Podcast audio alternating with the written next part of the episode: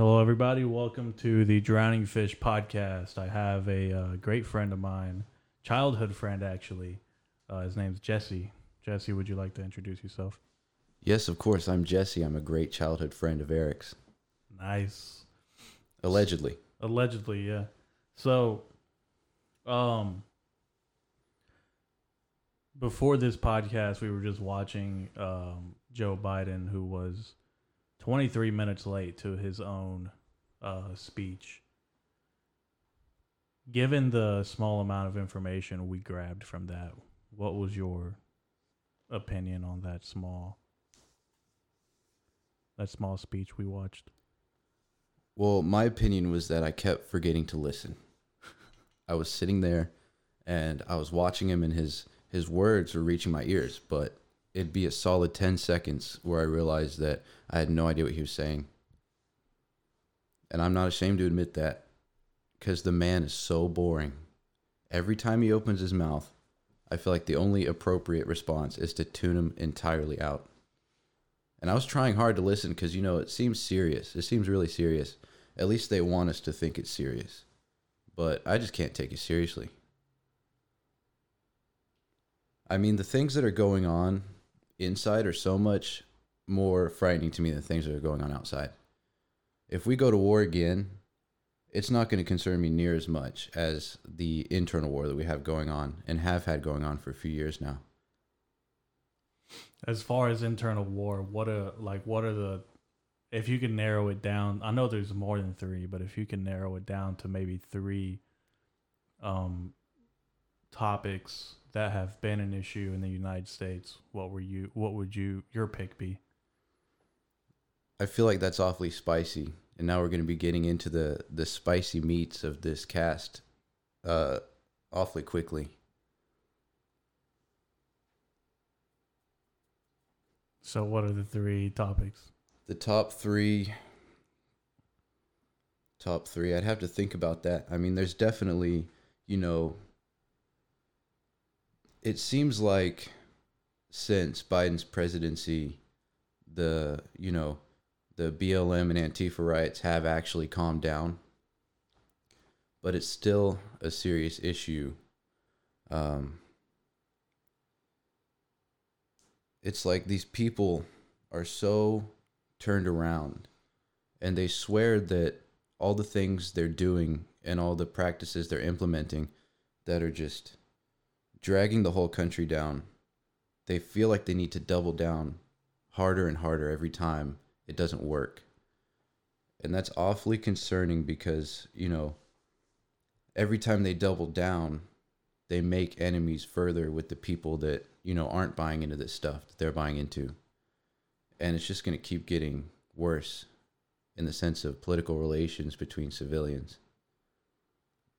Right. I think that I think that certain organizations, right, have been created by political figures um, and political parties to kind of um, make the American public kind of separate themselves. Definitely. Um, and this isn't like the first time it's happened. I mean, we can trace back to um, the 70s and the 80s, especially in Los Angeles when uh, the police, you know, um, obviously they used to and they still do it still happens but it was way worse back in the 80s when police used to like police brutality was i would say more of an issue than it is today um, just because no one was holding them accountable and there wasn't as much surveillance as there is today.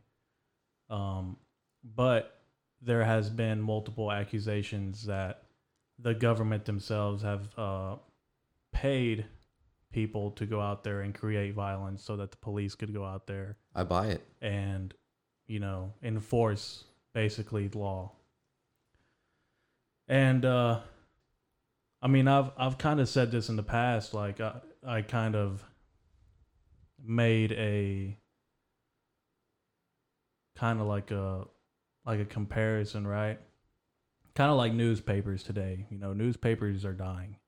No one's watching the well. No one with a with in their right mind is watching the news. No one is really watching CNN. Old people. Or, Yeah, basically old people. People that buy into the the agenda of the media and they think that the media is right no matter what. Well, first of all, people that watch the news can't be trusted because they're still paying for TV in Yeah. 2022. Yeah. They're paying for cable, they're paying for satellite. It's no wonder that they're falling for such things. If they could, you know, throw their wallets at the the media companies just like I mean, I don't even know the rates for cable and satellite, but I'm sure it's absurd. Yeah, it's uh it's pretty bad, man, because I know that um I know a couple people that do have like DirecTV and I'm like, why the hell do you still have DirecTV? Like why don't you just get streaming services? It's got to be 1 200 a month, something crazy like that, right? it's it's probably I think they said it was like one twenty yeah. and they have like uh not even the premium package, it's like second tier. No, I mean, if I paid for that stuff, I would believe what I saw too, because I paid good money to hear that. yeah. It's like watching a show. It's like, dude, I pay 120 a month for this. Why would they lie to me after all that? Yeah. Yeah, that's a It's good quality information if you're paying for it. sure. I mean that's a great I never thought about that. But no, um, the the top three internal wars, I would say, are you know, obviously, the left and the right, and then the the vaccine mandates we're dealing with. And I'm just talking America. We don't even need to get started on Canada yet, because Canada is a glimpse into our very near future. And then it's the third is certainly going to be the schools versus the parents when it comes to children. Yeah. We're seeing a lot of the schools versus parents right now. So, um, differing political ideologies, vaccine mandates, the control of schools on children. Those are the the top three things that I'm worried about in our country. And if you know NATO goes and defends Ukraine, that doesn't help any of these issues. So I don't care. Yeah, I mean, with the with the whole Ukraine Russia thing, I think that it's kind of a give and take. There's always two sides, and it it's always it's always a kind of a a weird um it's a weird take because you have to take what our media is telling us versus what the Russian media is saying. Cuz I've I've been keeping up with like reporters being in Ukraine and they're like nothing's going on. Like I'm in Yeah. the middle of the capital and there's nothing. Like everyone's normal. Yeah, everyone. The sources from Russia keep saying that the Americans are being played right now. Yeah. They're like, I think they even made a joke they where they sent out like a published list of the dates they're going to invade, Mm-hmm. so that America or so that the politicians can go on vacation those days. That's what I saw. Um, and I also did read some of uh, what Putin said, like last night or the other day, about how by you know claiming Ukraine as Russian is undoing what the communists did in World War II. He said that was a mistake and it never should have been uh, separated.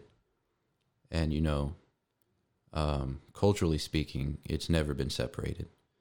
And he's saying that America needs to not really be concerned with that because, as far as he's concerned, it's been Russia's territory the entire time.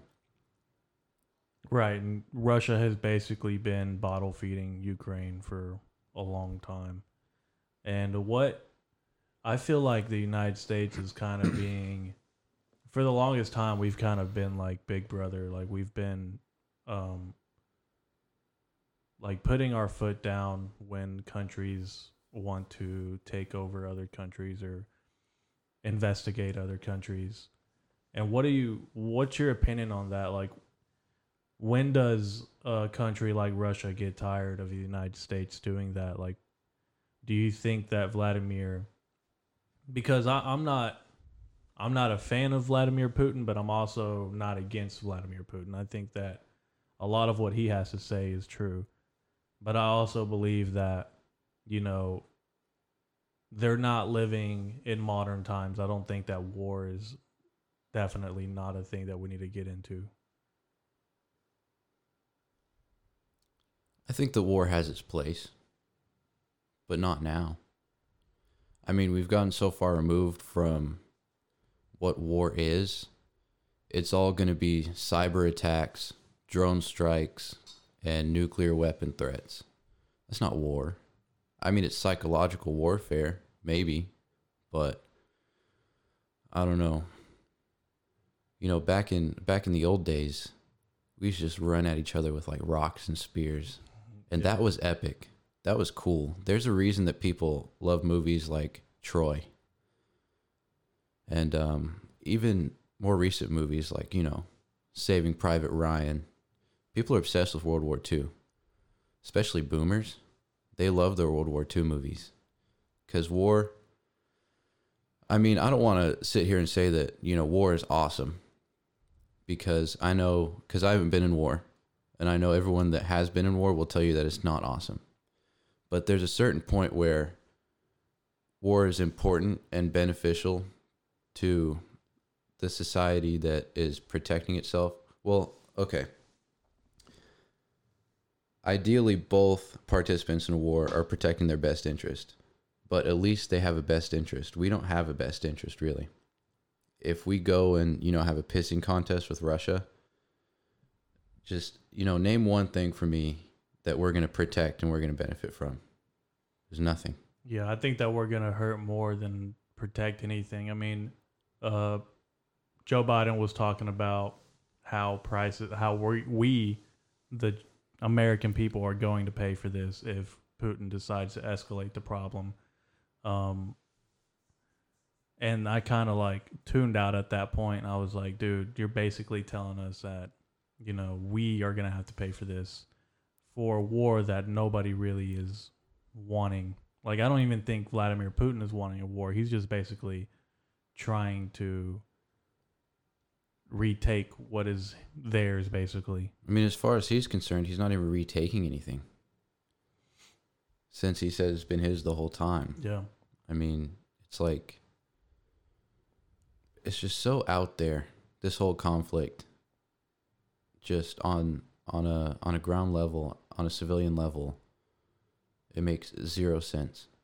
And I think Biden forgot that he's supposed to lie when he said we were going to pay for it, because it's one hundred percent going to be us. Because Yeah. we're already going through so much, and it's going to be, you know, we think we're going through a lot now, but it could be like a light switch if if an actual war was started because you know the war in the Middle East um the United States was you know we were post 9/11 and we were feeling really strong about our patriotism and our nationalism and you know we don't need to get into who did 9/11 cuz that's so burnt out but you know, we actually had something going on, and right now, we don't have anything going on to our benefit. It's just, it's already, it would be such an inciting incident to a, a nation where there's already constant incitement already. It could push the whole country over the edge if there was actually a serious conflict because we I don't feel like we can take it. No, I mean, given the mental stability of uh, most of our citizens, and not even mental, man, like even physical, and I'm not no one to speak on that. Like, I'm not in the best shape of all time, but if there was a point where we did have to fight a massive country like Russia, I mean, I, they have they have basically the manpower to I wouldn't. I, I, this is gonna sound weird, but they have the manpower to, you know, stomp the shit out of us. Definitely. I mean, it's not just manpower; it's Russian manpower. Yeah, That's Russians are built different, they and nobody's going to argue with that. They are built different, and they are. They're smart people. They're. I feel like they're. They have been the underdogs for a really long time. Definitely. And when, if I'm a citizen of Russia and I'm thinking, obviously we don't want a war, but if provoked by a bully, poked and poked and provoked, you know, at some point you get tired of that shit. and you have you you have to do what you got to do. Well, here's my main concern. We've got all of this going on inside, and now we've we're starting to have a little bit of something going on outside. And all of our fighting age men are obsessed with catching fake animals on their phone. Playing Pokemon fucking Go. Did you hear about Stuck the, to their Switch, their little Nintendo Switches. Russia, just come on. Put them out of their misery. Put our men out of their misery. Because I mean, if if we're gonna act like we stand a chance, that's just really sad. Yeah. I mean, I think that we have I'd like to think that we have leaders like you mentioned Jocko earlier, Jocko Willink.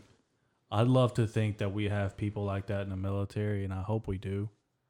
Because truthfully, man, we live in this country and I don't want you know bad shit to happen to us and we need leaders like that not only like in the military but we need leaders like that just in civilian lifestyle We Like- need leaders like that just in the families in the communities. Yeah, we need leaders like that everywhere, man. Not like as far as like even your bosses at work and shit. Like we should not have a simping ass motherfucker as a leader. A good boss can make or break your career. Oh yeah.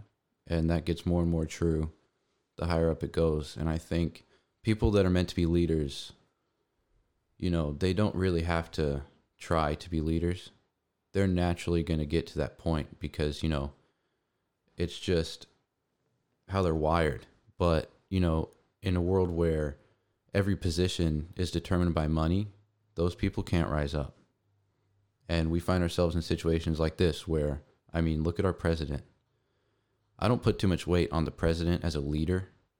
Um, I've always seen the president more as a figurehead. But even as a figurehead, he couldn't be worse. I mean, I don't have uh, many international friends, but I know that European people were uh, surprisingly concerned with uh, Trump as president even though they um, were an American. And I can't help but wonder what the more serious countries think about us being led by a geriatric.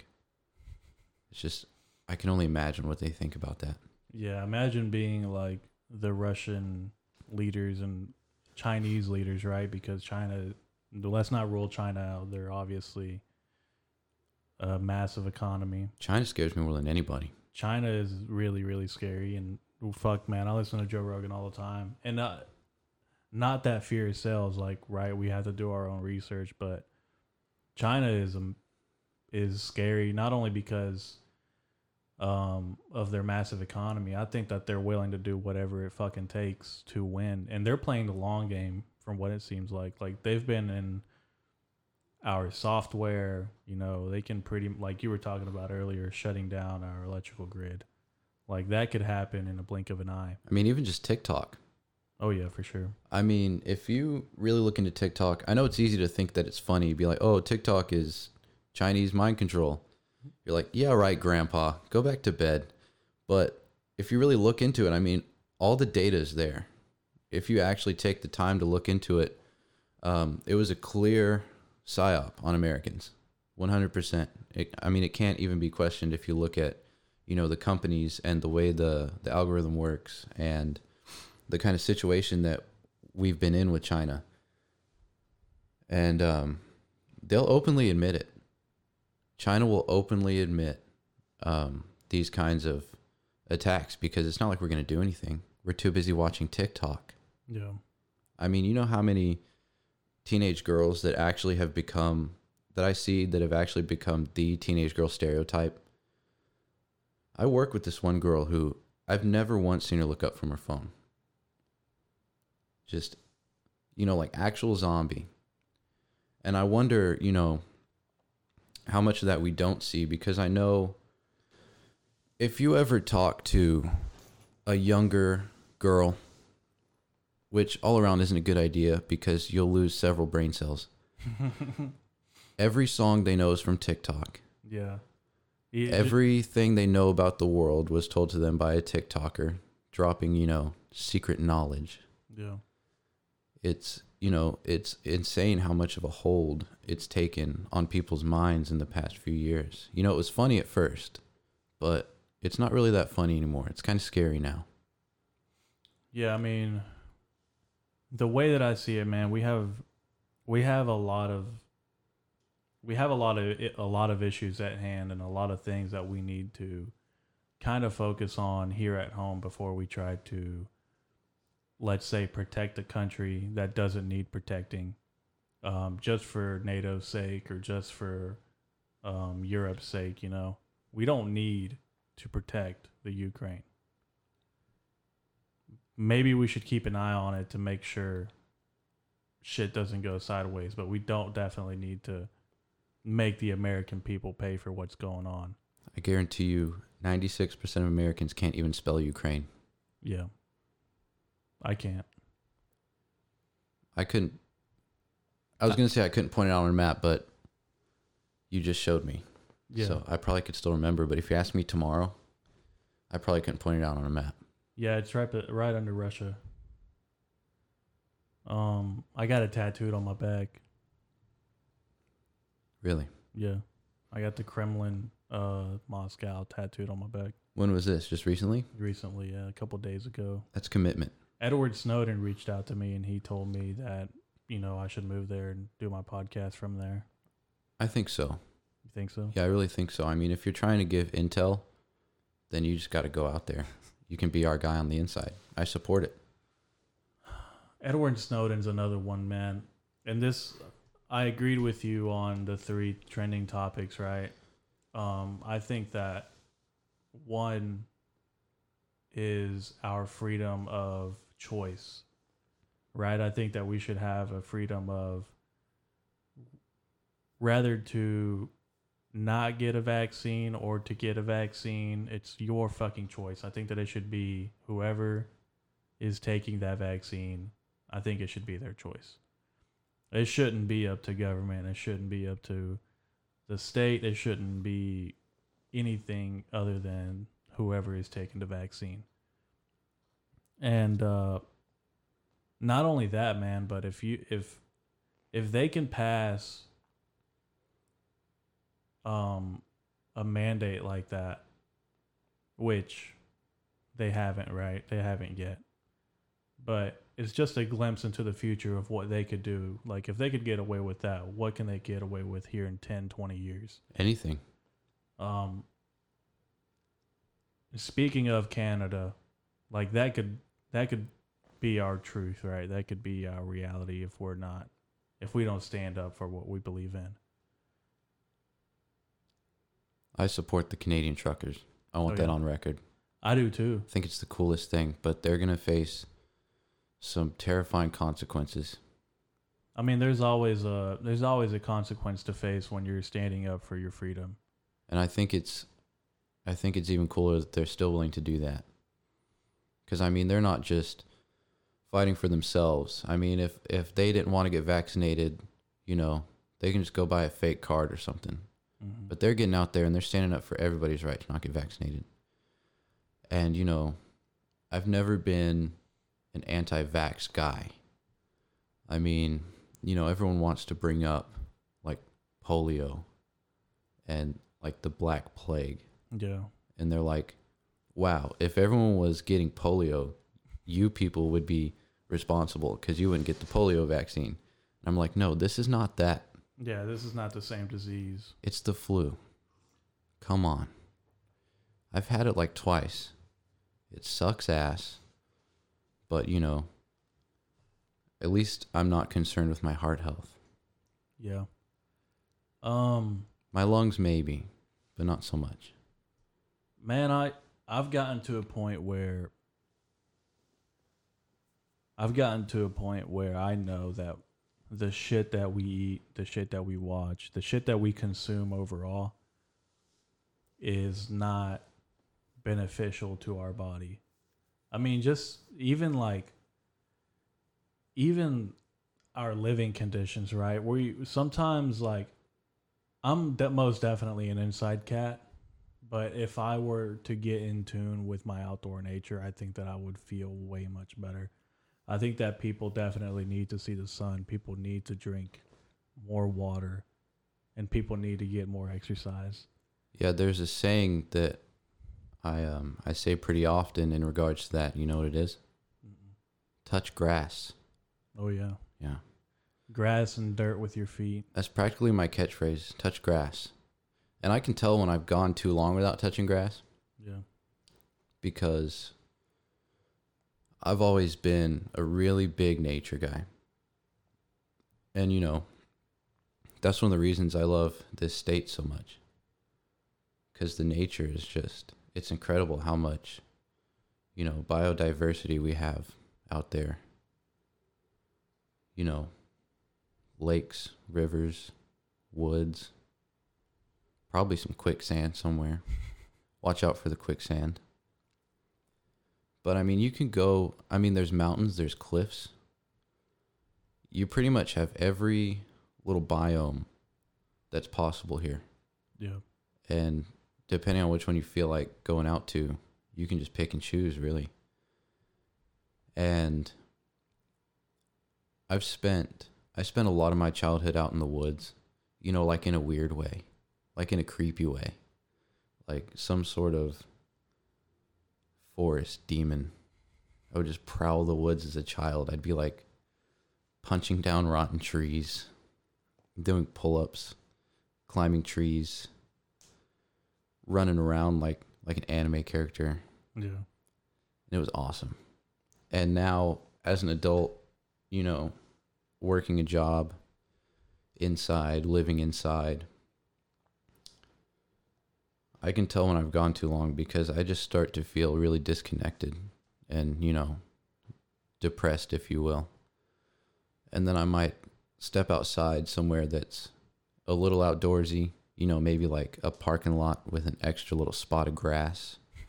And, you know, I'll look up at the sky and it's just doing something crazy. Like, I think, I think we don't look up enough oh yeah, because you might look up at the sky and it's doing something, it's making colors you didn't know were possible. And in that moment when you're standing on that extra patch of grass and you're looking up at those colors, it just it just pierces your heart. I feel like that's um that's true happiness to me is when that feeling of the fiery beauty of the world around you just hits you all at once. yeah. That's something we really need in our lives, everybody. Yeah, there was a day.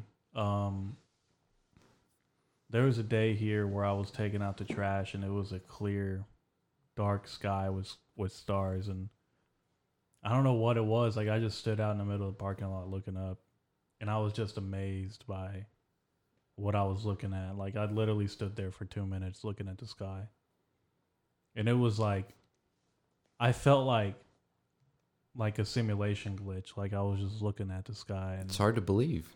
and I was like, man, I cannot believe that I'm a speck of dust in this piece of like this round land that we live on. We're so lucky.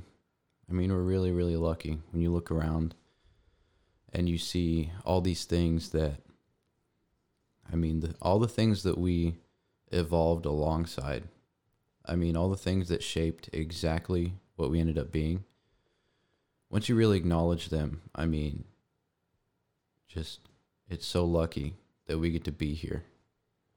And, you know, people don't realize that because they might not have caught that Vaporeon. They wasted their last Master Ball on their little fox animal waifu. And so they might not, you know, catch that sunset. Yeah. Did you hear about that? Uh, I don't know where exactly it was. I think it might have been California, obviously. Um, California. yeah. Dude, Obligatory California joke. that's another that's another thing that we need to really like worry about is politics in California. I think that I think that Hollywood basically mind framed everyone in California into thinking into one type of thinking, right? Is basically ca- either clout chasing or just follow whatever the politician's saying, even though the politicians aren't even practicing what they preach. Hollywood's influence on the world is terrifying. I mean, it's really terrifying because it's like, you know, we very quickly went from our life goal, you know, to be fulfilled, to get a nice job, have a nice family, maybe get some land and a dog. And now everyone wants to be famous. They either want to be a movie star, the next Billie Eilish, or they want to go viral Mm-hmm. almost universally. And it's like we've we've set the bar at all eyes on you. And I think it's very very valuable to people who probably didn't have good parents to you know have all eyes on them and to you know be validated. And that's a normal thing to want. I mean everyone wants to be looked up to and respected. But I feel like the way we're going about it now is the Hollywood way instead of, you know, the actual civilized human being way of just, you know, being a, a good person, which is awfully vague, but, you know, being somebody that can actually be looked up to and respected for reasons other than playing a cool character or making a cool dance. Yeah, no, I agree. I mean, I I agree to a certain point. I think that, um, I mean, I know we need media creators. yeah, I know that art's a very important medium, but you know, just everybody wanting to do it, it doesn't work. Yeah, and I mean that's the great thing about the United States is that people come here to find an opportunity to become what they are dreaming of. You know, if they want to own a bakery, if they want to be an actor, if they want to do a podcast, if they want to own a cigar shop, if they want to make shoes, like you can fucking do anything you want here. We need it all. I mean, it's such a big country. Every every niche can be filled. Yeah, and there's always a there's always a market for everything. I say everything. No, everything. There's a market for everything. And some things that there's a market for make me want to leave. leave where? I don't know, just somewhere else. Yeah. No, I mean I yeah, I get that. But Have you there's seen like some of the weird shit. things that that some companies are like devoting their whole operation to? I mean, if you really think about how this is like people's livelihoods, making like four foot long dragon dildos. I don't see a problem with that. Why? Because you own four of them. I have 3. Oh, Yeah. I knew it was somewhere around there. Yeah, it was in the it's an odd number, but if I made it an even number, then it wouldn't be good. I disagree. Hmm. I think if you have three, you got to have four. I mean, you know what's bad? You know what's real bad about this is that I'd rather have stage 3 cancer than stage 4 cancer. I disagree. Jesus. Because, I mean, they're both. Because the thing is, they're both so far along that you might as well just commit. You might as well just finish, right? Exactly. Yeah. No, I get that. Cancer's another one of those, man, that's scary, dude. I think that out of everything in the world that's going on, cancer is like when I think about cancer, and I joke about cancer because Because it's funny. because if I had cancer, I would want somebody to joke about it. Truthfully. I don't actually think it's funny. I don't think it's funny It's in a scary. way. I don't think it's funny in a way of like, haha, look at that guy, he has cancer. Yeah. I think in a, in a way is like, I think it's definitely something that we could have cured by now if our attention span wasn't seven seconds long, looking at TikTok videos. Well, you know what they say? Even if there was a cure, it wouldn't be the solution. Right. Because, you know, it could have been developed, it could be secret, it could be owned privately by somebody, it could be, you know,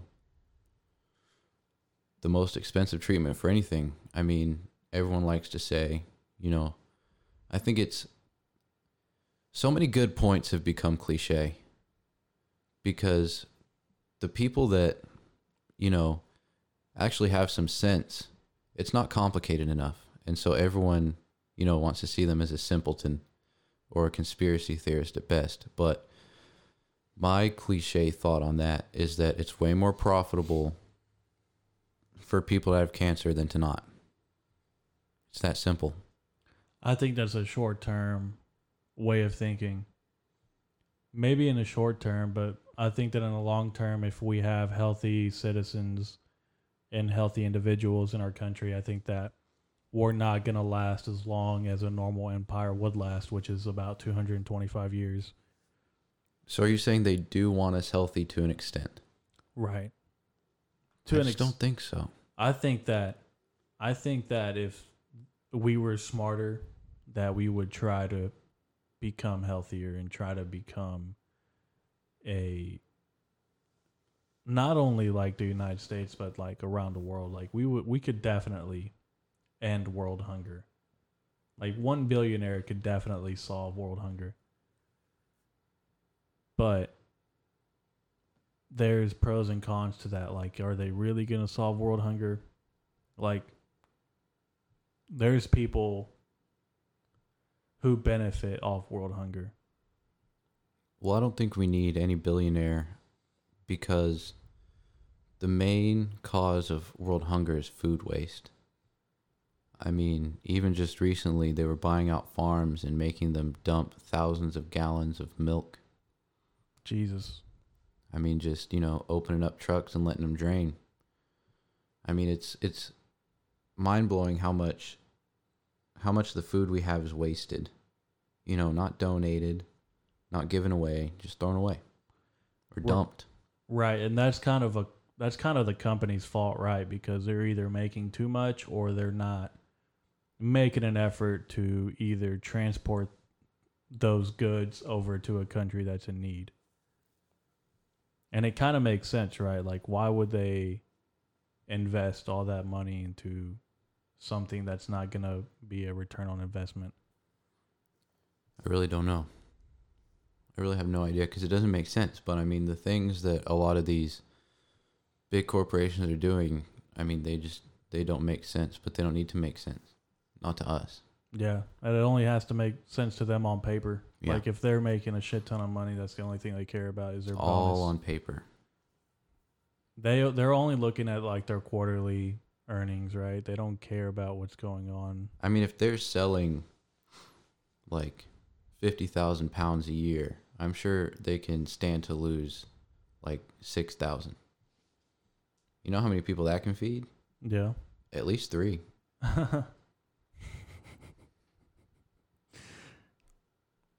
we've it's a weird weird world that we live in, man, and um the synopsis of what I'm basically getting to is yes, we have a lot of problems, but we should be grateful because we're not in a third world country where we are you know, trying to get our food 16 miles away. And who knows, they might live a happier life they might be happier than the average American. That does seem to be the case. I you mean, so? You think they're happier? I think they're more fulfilled because while their basic needs are way harder to um, achieve and satisfy, I mean, once they are satisfied, that's really all they need. You know, if if if they do manage to meet those needs, at a bare minimum.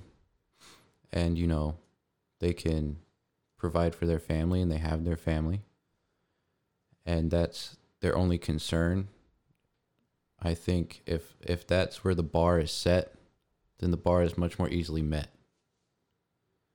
And you know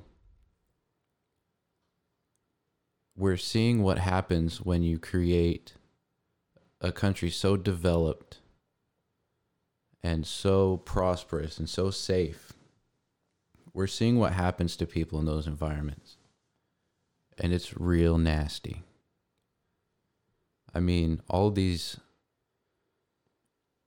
all these big problems, we've just made up these problems. We used to have real problems. like are we going to be scalped by natives?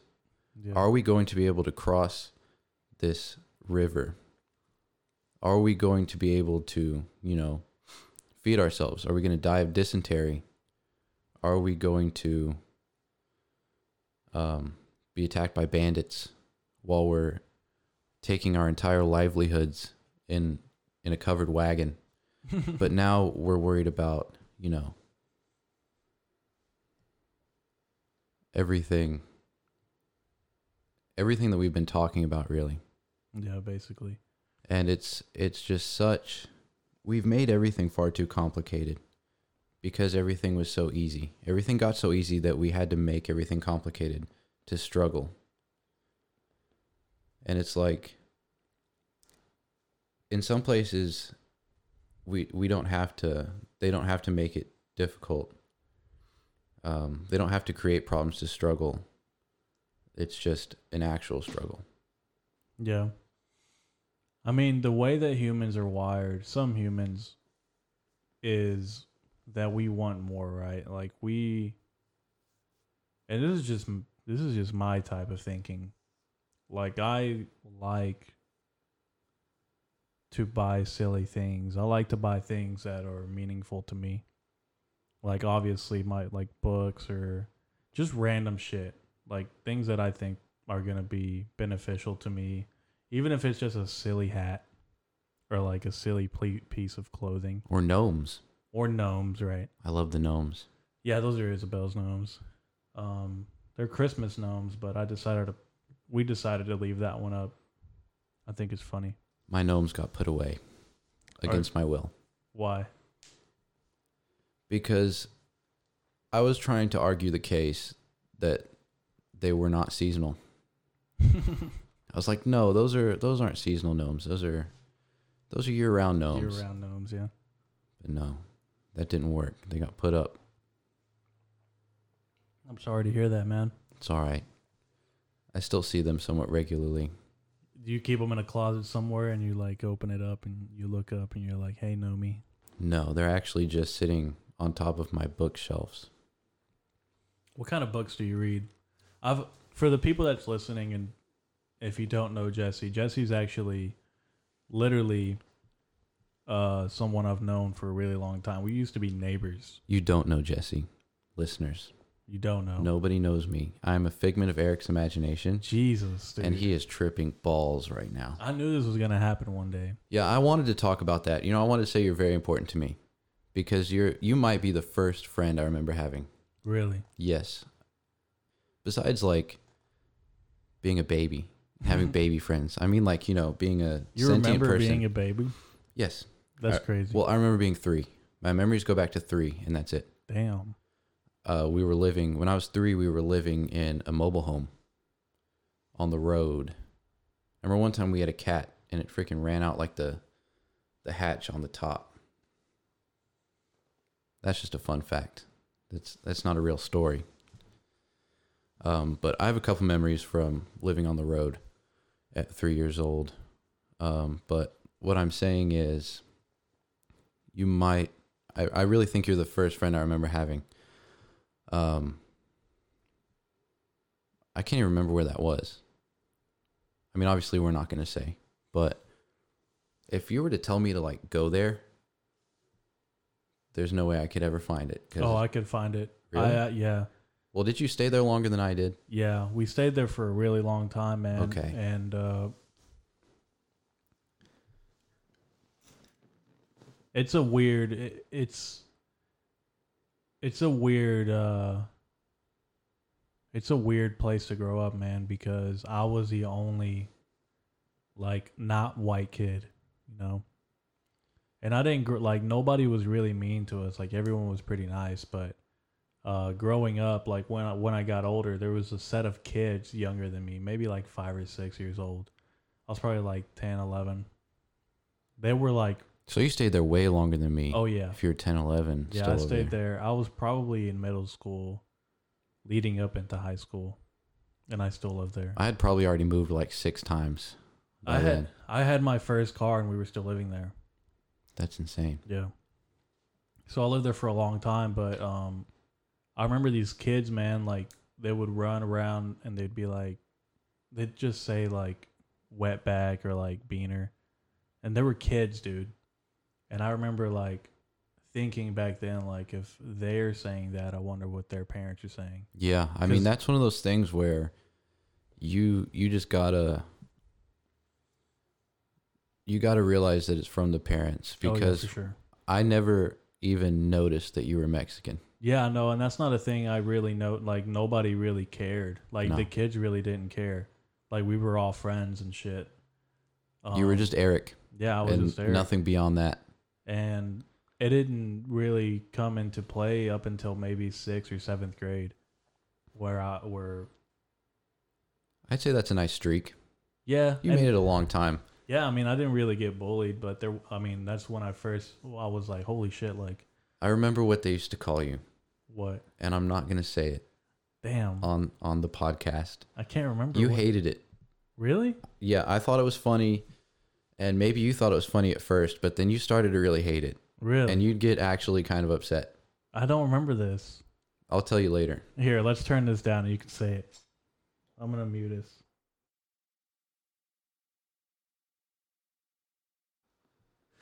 Yeah, I remember that. I muted it. Yeah, it was uh I remember who used to call me that. I just got censored. yeah. I just don't want whatever happened to Joe Censorship, Rogan. man. I just don't want Joe like Joe Rogan, aka Jesse, to happen to you. Um, but yeah, I never really got mad. I think I, I guess I did get mad, but now I think it's funny because uh, It's definitely funny. my buddy Stony at the time, I don't know if you remember him. Yeah, I know Stony. I actually talked to him like a couple days ago I on see Instagram. him often. I haven't seen him in a while, but I do talk to him on Instagram. And I was and we talked about that. I was like, dude, you used to be stoner no boner, and I used to be that. I remember that. I'm I remember Stoner No Boner. I'd forgotten, but I totally remember. Yeah. And uh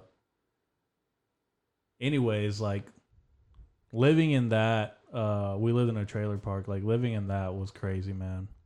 But we moved when I was in high school. Uh we moved like to a more countryside. Uh like 30 minutes 20 minutes away. I have a lot of memories from there. And the funny thing is, uh, all of the memories involve watching something. Yeah. It's all media related. Because I remember, you know, Fairly Odd Parents was popping. Yeah. I used to watch like Lilo and Stitch in there. I used to watch Arthur in Arthur, there yeah. in that in that trailer. My dad was still around at that point. Do you remember my dad? I don't. I remember your mom. I don't. I didn't expect you to, but he was still around at that point. I remember your mom giving me a ride to school once. A couple times actually. The funny thing about my mom, uh, she's always remembered David, Really? but the reason is really funny. Um, when she first took me, it was the first day of kindergarten. When she took me, um, she saw David be dropped off, and she said he cried. Yeah. And so now I'm like, hey, you remember David? And she's like, oh yeah, the the the boy who cried. Yeah. So he's just the crying boy to my Dude, mom, but she'll always remember. He would always cry, man. And I give him we were talking about this on the last podcast. Um, I remember being in second grade. This is like the first time I saw David. I no, I think I seen him in kindergarten, but we really never talked. And uh in second grade, the first time I actually saw him, um he was like stomping and pounding like his fist on the floor, like crying. He's he a did not- passionate boy. dude he did not want to go to school I don't blame him. and i was like what is wrong with this kid but yeah i don't blame him man. I hate, i actually i didn't hate school but it was like i wish that i would have learned more thing like educational purposes. Like i feel like i goofed off a lot in school but it is what it is now i mean. You remember how I was in school, don't you? when? High school. yeah. Everyone remembers what I was like in high school, yeah. And none of it was conducive to learning anything. None of it. I was there to have a good time, cause a ruckus, and leave. You know what's r- really weird, man? Um, what's really funny is that there's been a couple of kids who were like that that they were just maniacs in school and now I see them and they're like really smart or like they grew up and now they're valuable members of society. I always did want to learn and I always valued learning. And I always think that I would like to go back in time and try harder. But I mean, I genuinely have like crippling ADHD. I mean, I was completely incapable of learning. I was always getting uh, referred to counselors. I was always getting put in ALE. I just, something's wrong with my brain. When you put me in that environment, I just I can't thrive in that environment. I've everything I've learned, I've learned on my own. Yeah. I didn't learn a single thing from school. But do you remember you stole my first girlfriend? I do not know. You stole my first girlfriend and you know for years I had ICE on speed dial. That was my joker moment. Jesus. That dude. was my joker moment and you ruined my life. I'm sorry, I didn't know that. And I'm glad I got over it, but Eric, can you please say very closely to my chest if you're legal or not? I am, yeah. Rethink that. Why are you calling ice right I'm now? not wearing a wire. I'm not. But if you could just get to my chest and you know be honest about your citizenship status. Yeah, yeah. I have a. I was born in Texas. It's gross. I'm sorry. Yeah. I mean, that's like the closest thing to Mexico is Texas. No, of course I'm only joking. No, I know. Like no, I'm saying for the audience. I know you know I'm joking, Oh, the audience. but people have a hard time being able to tell when I'm joking. I hope that by now anyone listening listening to the Drowning Fish podcast understand that understand that everything that I say on here isn't a hundred percent. You know, it all comes from a satire, comedy play. Like somewhere in my heart, over the years, I've learned to realize that life shouldn't be taken as serious as most people take it. And that might be my kryptonite at the end. Who knows? We'll get there, and I'll I'll let everyone know. But as far as I'm living now, like life is only so long, and we shouldn't really take everything and stress over it. You know, I would say that we also shouldn't make everything a joke either. right? And I agree. I agree. There's certain Some things are really serious. I agree, and I think that if you're a person of integrity and character and have values, that I think that that's that's you know where I kind of lie at because obviously I can have an, a great conversation with you anytime, and you see my books like I read or I've read some some of these books. Yeah, I, I've been wanting to read "The Obstacle Is the Way" because I mean, I I use it, you know, as a phrase because I think that, you know, fear is a good compass Oh, for sure. to, Yeah. you know, if there's something you really don't want to do, you should probably be doing it. Yeah. That's how I feel. there's so many things that one thing that I've been afraid of or was afraid of, I'm not really afraid of anymore, is kind of just talking to people that I don't agree with and trying to have and trying to understand from their point of view.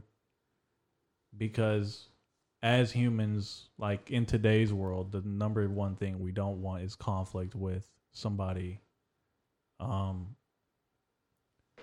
not that you're close with, but that you can see on a regular basis. Definitely. I mean, since you're forced to be together, it's so easy to make something weird. Yeah. Tension is, you know, easily accomplished when you're forced into a little bubble together. But I don't I don't really express my opinions. I mean, I obviously do. You see my Instagram, Dude, I love your Instagram. You see my stories. They're story. so funny. but that's very private. Um, you know, my account is private. I have so many people, so many follow requests in purgatory. And it's like, you know, actual friends of mine, and I feel bad leaving them in that purgatory, but, you know, I just, I don't want to take the chance of them, you know, heavily disagreeing. And then, you know, everything is, things might be weird between us. Because I'm not, what I'm saying is, I don't really try to convince anybody of anything because I know what I know to be true. And it's not my responsibility to convince someone else. It's just Yeah. not because if I could just live it instead of talking about it. I could spend so much more time living my truth as opposed to trying to recruit people to it. But if we're close friends, I'll definitely tell you how I feel about anything. Yeah, and I mean that's that's a good way to think. At this point in my life, man, I especially what I want to do like in the future, I I'll be as open as anything, man. Like I'll tell you anything that you if you ask, I'll tell you. Yeah. I'll never lie, but I might say, you know, don't ask me about that. No comment. Just Okay. just leave that alone. But for the most part, I'll I'll definitely say how I feel cuz I've got opinions. Yeah.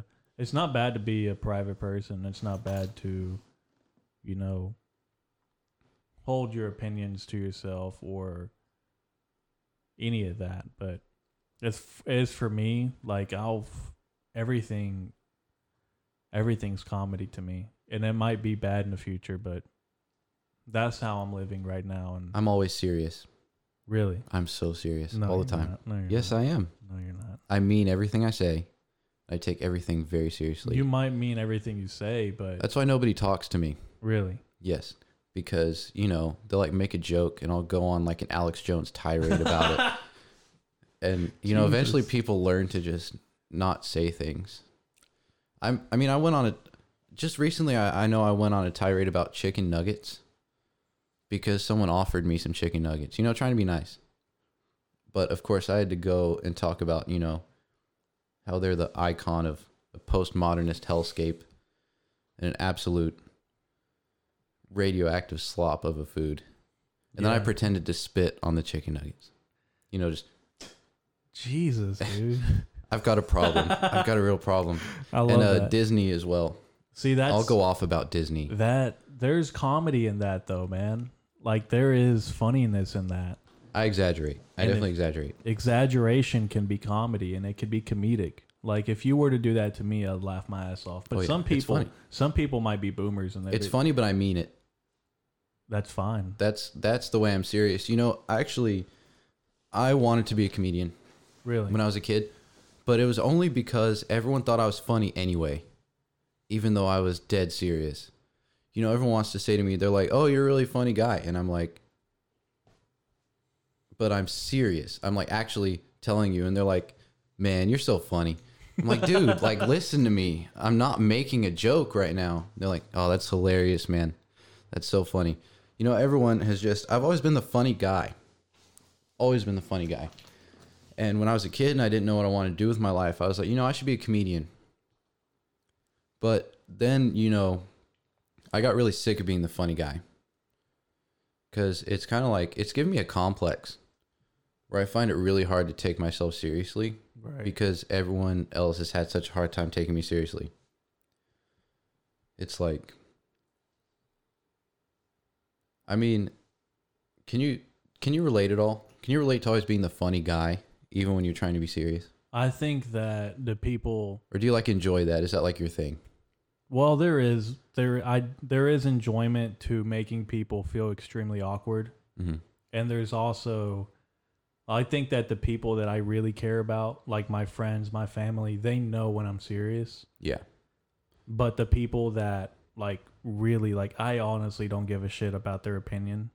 Like they can have a, the the worst opinion of me, which I don't want them to at the end of the day, but if they do, that's them. And they could just they could just like think whatever of me and I know who I am and I know what like what I am at this point in my life, I know. yeah, we're old. I mean, I'm 24, man, and it's it's a rarity to find somebody in their 20s who will tell you like I'm not as concerned as most 20 year olds if at what people think about me. Like I, I'm really not that concerned. I used to be really concerned. I used to like want people to like me, and I want people to you know respect me and like me. But at the end of the day, if you don't, then you have a problem with yourself because I'm not like I'm not out here stabbing kids or fucking Why not? well for one uh I don't want to go to prison. Why not? I can't do a podcast in a prison. Sure you can. They get phones. Actually, yeah, they do have TikTok in prison. yeah. Maybe they did that in, in, on purpose.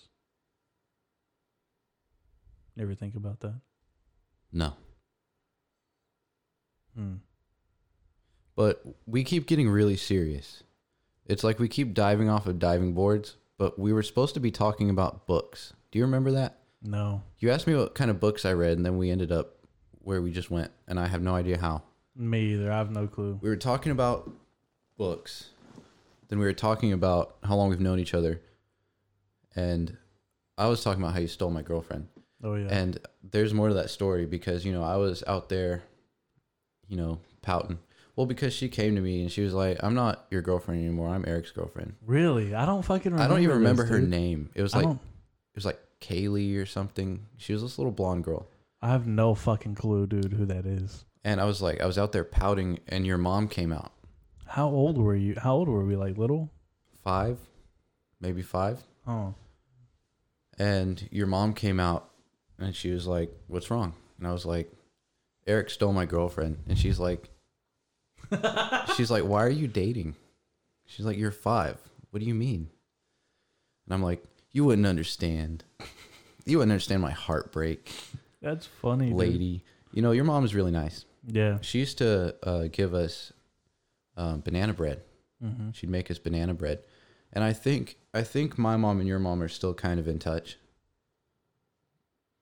But I'm not entirely sure. If you were to put your mom in front of me, I would not recognize her. Really? But my mom definitely would. She tells me all the time, or she used to when she still lived in town. She'd say, "I saw Eric's mom the other day," yeah. and I'm like, "Oh wow, that's crazy." Yeah, I think. Uh, if I saw her, I wouldn't know. I think they have seen each other. Recently. Your brother, however, Which ones? the the the slightly younger one, Dude, I have three brothers. I have Angel. Angel. Yes, Angel. Yeah. I could probably recognize Angel because he's a miniature Eric. Man, he. He had a mustache when he was like eight years old. Man, he is. He grew up into something that I thought he would never grow up into. Like, when I used to hit the gym a lot, I would ask him, like, hey, man, want to go to the gym? And he's like, no. And he ate like shit. He eats like I eat. Well, I don't eat like that, but it's total total opposites now. Like, he is swole and he is like six foot three. Like, he's a machine. And, uh, I'm just like, damn, dude. I don't know, like, I don't know what got him to do that, but he just like one day s- turned his life around. Fucking now he does not like eat shitty food, doesn't drink soda. He's really clean. He's crazy. It happens. I mean, But- that's what happened to me. Because I mean, really, the difference was moving. You know, out on my own. I can make my own choices. Yeah, I could buy my own groceries because I always wanted to do that. I was always very much into fitness in a theoretical sort of way. You know, I was um I was a little kid and I just had like some some vinyl wrapped dumbbells in my room. And so there's not much I could have done in the sense of like programming, periodization, progressive overload yeah, but I was always way into it, and I would read like the bodybuilding magazines, and I would look up programs and be like, "Yeah, I'm totally gonna do that." Like then- P90X type shit. Yeah, I actually um, had my nephew's father, um, no blood relation, uh, pirate P90X for me. Really? Did I do it? No. Hell no, I didn't do it. 90 days? You kidding me? That's like five years for a kid. Yeah. I was like, no, that's I'll like I'll just run around in the woods. Have you ever heard of uh, 75 hard? No. No, it's this guy. He's uh, Is he he's uh, 75 and hard? No, he God no. Uh, his name's Andy Frisella. He's the owner and founder and CEO of uh, First Form. You ever heard of them? Yes. Um, I used to follow him religiously, like really religiously. Like he's like another leader figure, and I used to listen to his podcast. You might want to listen to his podcast now. Like he's he's just crazy, man. Like he's What's another, it called? Uh, motherfucker CEO or motherfucking CEO.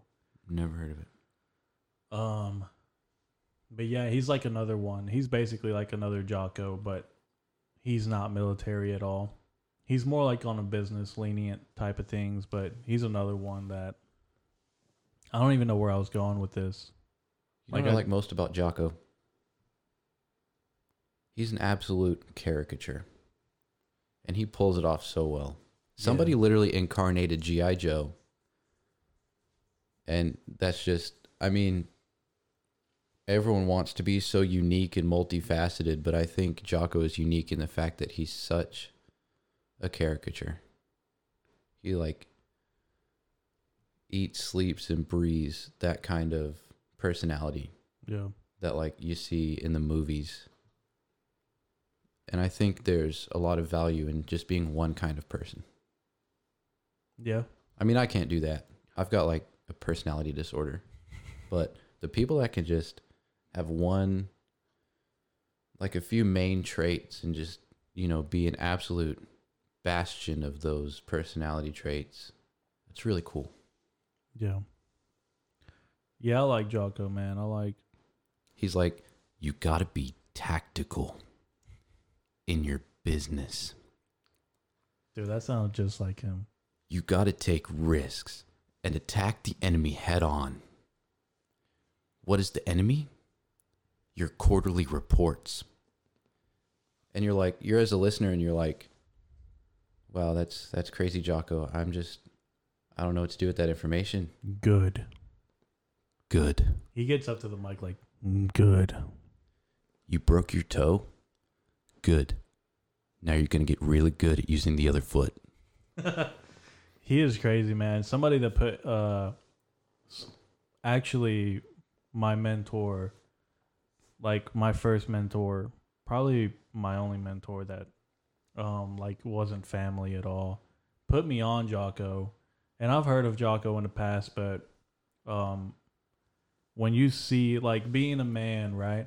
And you see somebody 10 to 12, 15 years older than you, you're like, I want to be a man of character and I want to be a man that everyone, not just like, you don't care if people admire you, but you you care about yourself, right? And you care about your values and what you truly believe in. That's how I looked at this guy. And uh I was like, well, I'm going to kind of dig in his brain a little bit.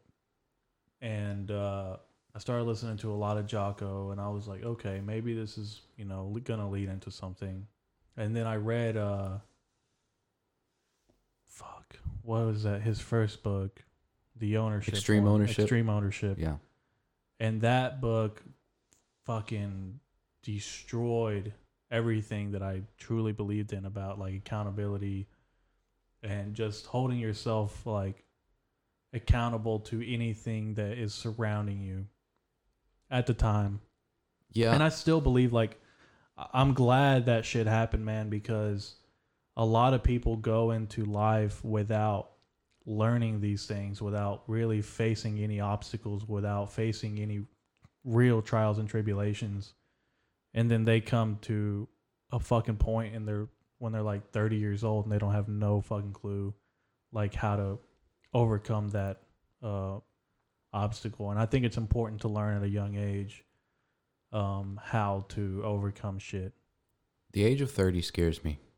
I, it does not scare me at all, man. I think that for a man, I think that we age if you take care of yourself and if you take care of your mental and you take care of, you know, everything that you believe in.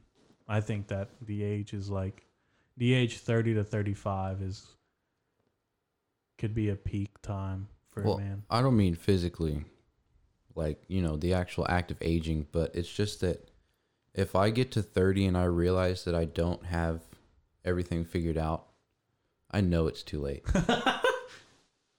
because, you know, if if I saw this thing actually probably yesterday, it said if if the things you did in your 20s aren't benefiting you in your 30s, then you really messed up. Yeah. I mean, and it's really easy to see. I mean, humans work on such a humans work like clockwork on small scales and on big scales. And you know, 30 is really when you're supposed to have it together. And it gets harder and harder to, you know, get all your ducks in a row at that point. Yeah. Yeah, I mean, for a man that wants something of himself and wants to do, you know, not only like wants to be something, but just wants to have a family and sit down sometime and think about family. I think that it's important that you kind of work on that progressively in in your younger years. It's hard. It's really hard. Yeah, I mean, but I it- mean, no one said it was going to be easy. I mean, I'm pretty sure everyone actually said it was going to be really hard. yeah, I mean, it's not easy. It it is a task and it is a challenge, but It can be easy, but if you make it easy, then you're probably going to have a bad time in the in the long term. Oh yeah, I mean, there's been there's been times, man, when I was like 16 or 17. I don't know if you knew this, but I was in a lawsuit, I didn't. and at the time, dude, I thought that my life was fucking over. Like I I've gotten into multiple things that I was like, well, I'm probably gonna go to prison if shit doesn't go my way. Not because of lawsuit, just because of other shit that was going on too. But with the lawsuit itself, like I was worried. I didn't know what was going on. I'm 17 years old. Yeah. I'm like, dude, I don't know what's gonna happen. Like the lawyer's not telling me shit. But when we got into court, this lasted like fucking two years, man. But when we finally got to court, like the final day, my lawyer dragged the defendant everywhere. Or not the defendant, I'm the defendant, right? I'm defending myself. Yeah. Um The other one. the prosecutor or whatever, dude, dragged the shit out of her. And that's when, like, I think that's when a switch in my brain, like, kind of turned on and was like, I shouldn't be scared of facing things like this. And I'm glad it happened, man, because I know that in the future I'm probably going to face more lawsuits. Definitely. I'm probably going to face a lot of shit that At least at least 5 more lawsuits are in your future. fuck you man. have a bare minimum of lawsuits that you're going to have to get through. I mean, it's just it's just a part of the game. You think so? Yes. Man, I hope I hope so. I know that I know that I will, man. I know that I'm going to be facing uh real challenges. And uh like I'll talk to I've talked to my mom and I was like, "Man, I, you know, or not only like my mom, but I've talked to like older people about this and they're like, "Don't say that. Like you're you'll be all right." And I'm like, "No, like sometimes I want these challenges to come hmm so I can overcome them." You get bored if and you don't. learn from them. You know, learn from the op, like learn from whatever the fuck is on the way. I don't know. Everyone avoids these things. Everyone avoids the things that scare them, yet we have almost everyone will tell you that they have anxiety or panic attacks. And it's like they spend their whole lives avoiding avoiding the things that make them anxious. But at a certain point, you know, you're going to become so sensitive that the things that make you anxious become everything. Yep. And you know, if you just if you tackle a few big problems, the little problems don't even exist. Yeah. Cuz you know you can handle yourself if you take care of some really big things. So when the little things come along, it's you know, you have a scale. People who avoid the big things, their scale shrinks a lot. And I think that's the problem with, you know, being sheltered or shielded. It really shrinks the scale of what you can handle emotionally. What are some more uh, public figures that you enjoyed, either re- reading or listen listening to? You know, I think my answer is going to sound kind of pretentious. It's gonna sound chatty, like like a Chad. No, it's just I've uh I've really moved away from public figures, especially modern ones because um nobody really does it for me because I feel like um, us growing up in the age of, you know, media, of just constant movies and TV shows and cartoons and video games, just everywhere. I feel like everyone has become so disingenuous. It's like everyone has become a character. And there's not much um what's the word? Authenticity. There's not a whole lot of authenticity going around, especially as a public figure. I feel like the public figures and the people saying the most things are the ones who should be listened to the least. I feel like we should really look for figures in our own lives. And um, I think I've got a few or a couple. Um, I'm not sure if I should shout out. I know we're not supposed to name names. Also, they probably aren't going to be listening. Are they local? Yes. Probably. I don't know. I mean, if you look up I'll to skip why, it. If you look up to them, why not? You know, it's not like we're bashing them. I'll just say uh, shout out to my jujitsu coaches. Okay. I'll keep it at that. Okay. Incredible men. Incredible men. Um, you know, good Christian family men with good careers that really care about their community and their students. Yeah, jujitsu is another one. Man, if I didn't have so much going on, I feel like my main coach, the owner, he's he's a saint. I mean, to me, he's the closest you can get to a perfect man. really, Yes. It just it blows my mind that someone can just go so right. You know what I mean? You know, we see a lot of people go really wrong, but he went really right. He's an incredible person. you know what I think creates people like that? Good families, Good families. good dads, good communities, good opportunities, good connections. I think that losing also can humble you in a lot. And I think that jujitsu, I think that jujitsu, I don't think, I know You're guaranteed to lose a you're, lot. You're guaranteed to lose. And it's such one, it's such as, it's one of those things that it's an art form that you have to be humble, man. You have to like,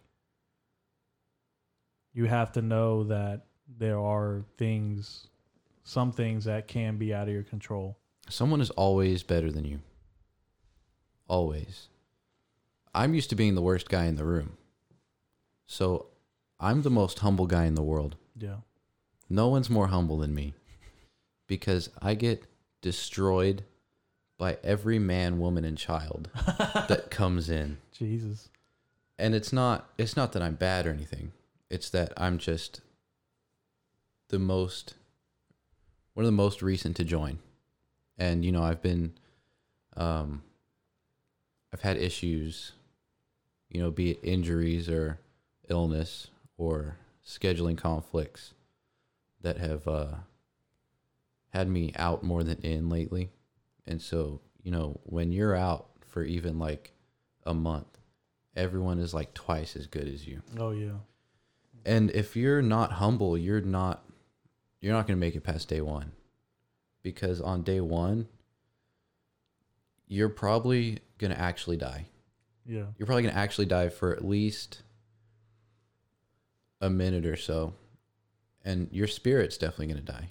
You know what? Uh, I was listening to a Joe Rogan podcast. I think he was. List- I think he had some some kind of military guy on there, and they were talking about it. And it's kind of like joining the Navy SEALs, right? It's like if you get in there and you're like, "Yeah, I can't wait to get in here. I'm going to destroy everybody." No, you're not. Yeah. Like it's not about. It's not about destroying everybody. It's about conquering yourself. It's about being ready to suffer immensely Yeah. and just, you know, be thrown in an absolute shark pool.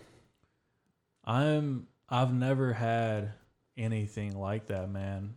Um that I think of, that I can think of like to a point where you know actually I I have it's not it's going to sound like a like I'm a pussy, right? Because I'm comparing the two, but my first time doing stand up, I bombed so fucking hard.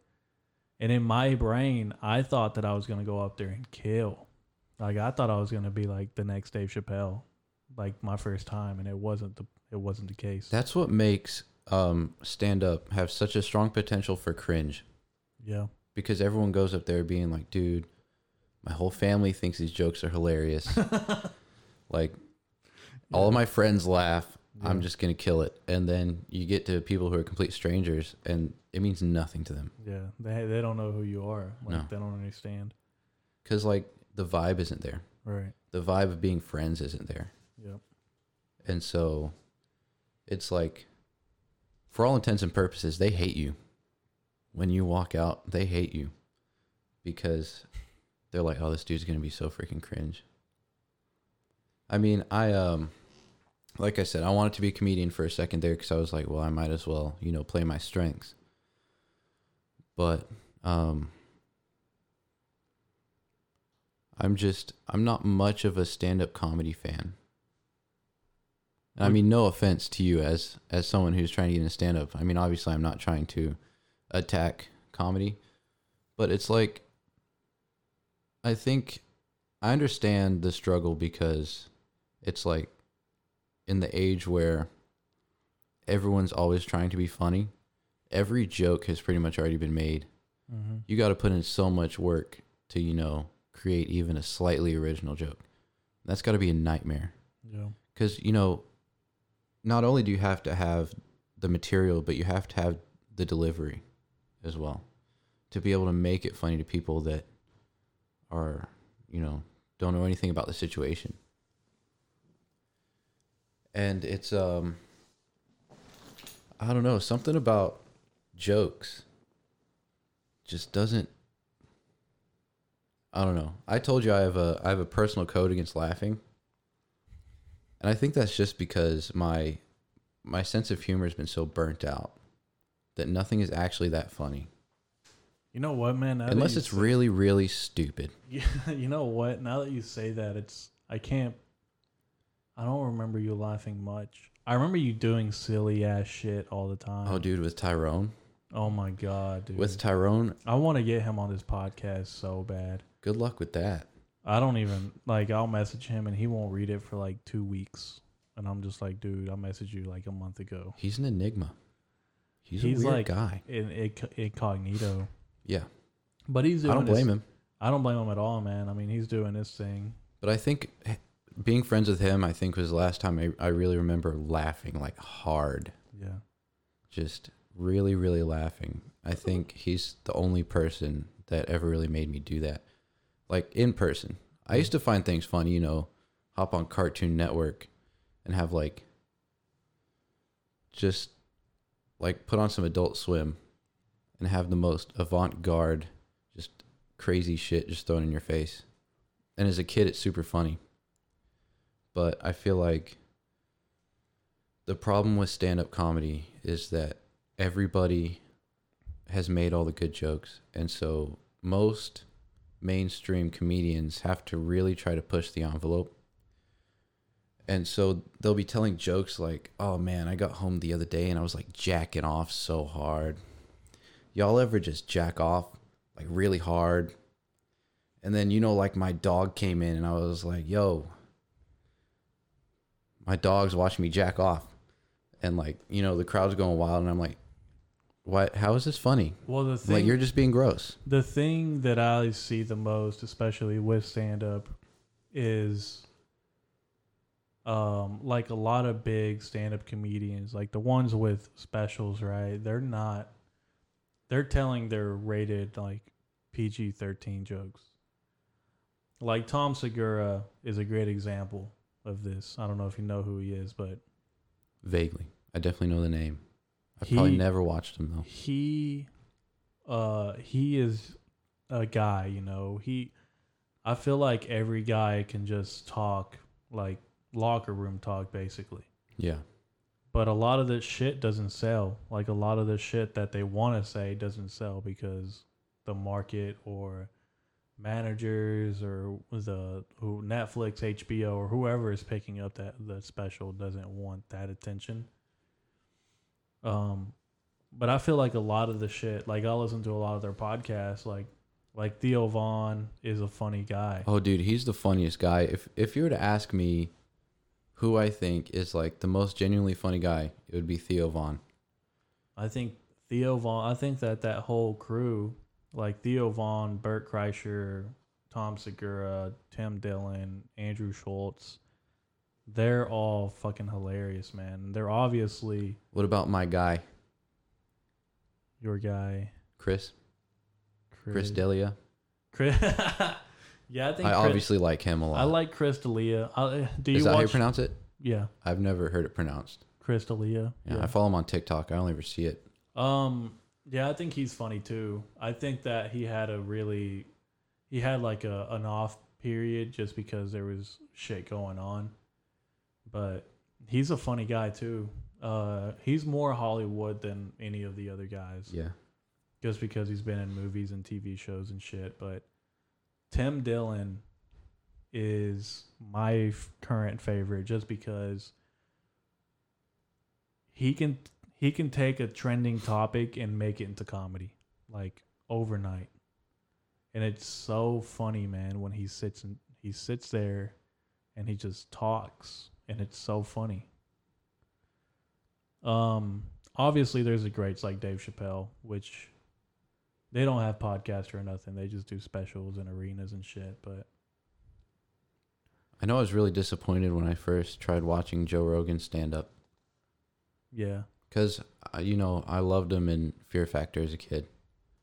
And he's an absolute icon um, of podcasting and of free speech and of martial arts, too.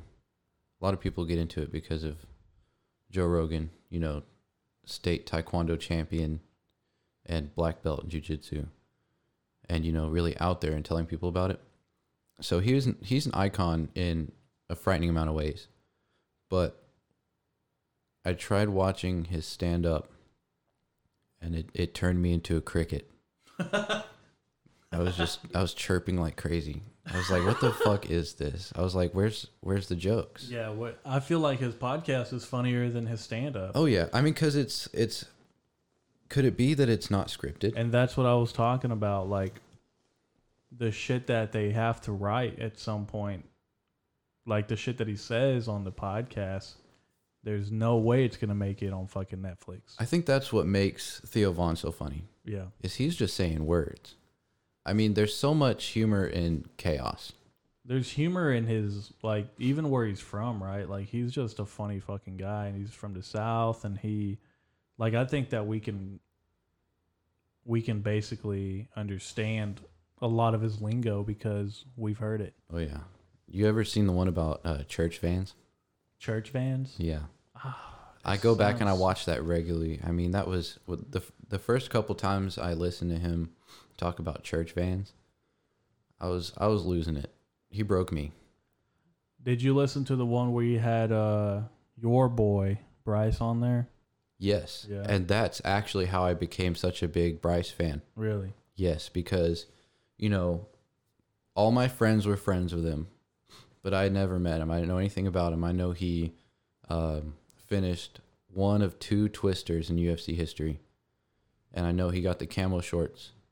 And so I, I realized that he was important, but I didn't really know anything about him. And then I saw that he was on Theo Von, and I listened to it, and I was just, I was beside myself because I was like, this dude is the coolest dude in the world.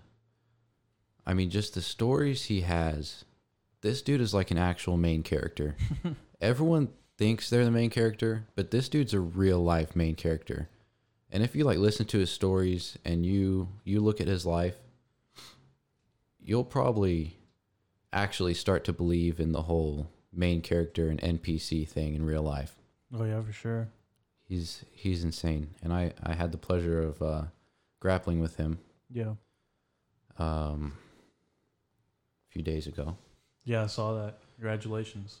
and it's just it's kind of terrifying because you know everyone likes to be like oh if i were if i were in that cage i would just stand up i would just not get hit and they're you know like trying to sitting there trying to coach from their couch Yeah. the fighters and if you ever get the chance to um, grapple with or spar with a UFC fighter, you will never, unless you are also a high level fighter, you will never be ready for what's about to happen Yeah. because it's astonishing the amount of just the amount of control he had. He had mount on me, and I'm usually pretty decent at mount escapes, but I could not move, let alone escape. I couldn't budge at all. And he was, you know, throwing fake shots the whole time. And I was like, if this were a real attack, I would be dead. Yeah. I'd be like, I would be taking every single one of these, and there's not a single thing I could even try to do about it. Yeah. It's really something else. These high level guys. Yeah, and those guys train like there's no tomorrow, man. I mean, they take it. That's their religion. That's all they know. That's all they know, and they that's what they want to do.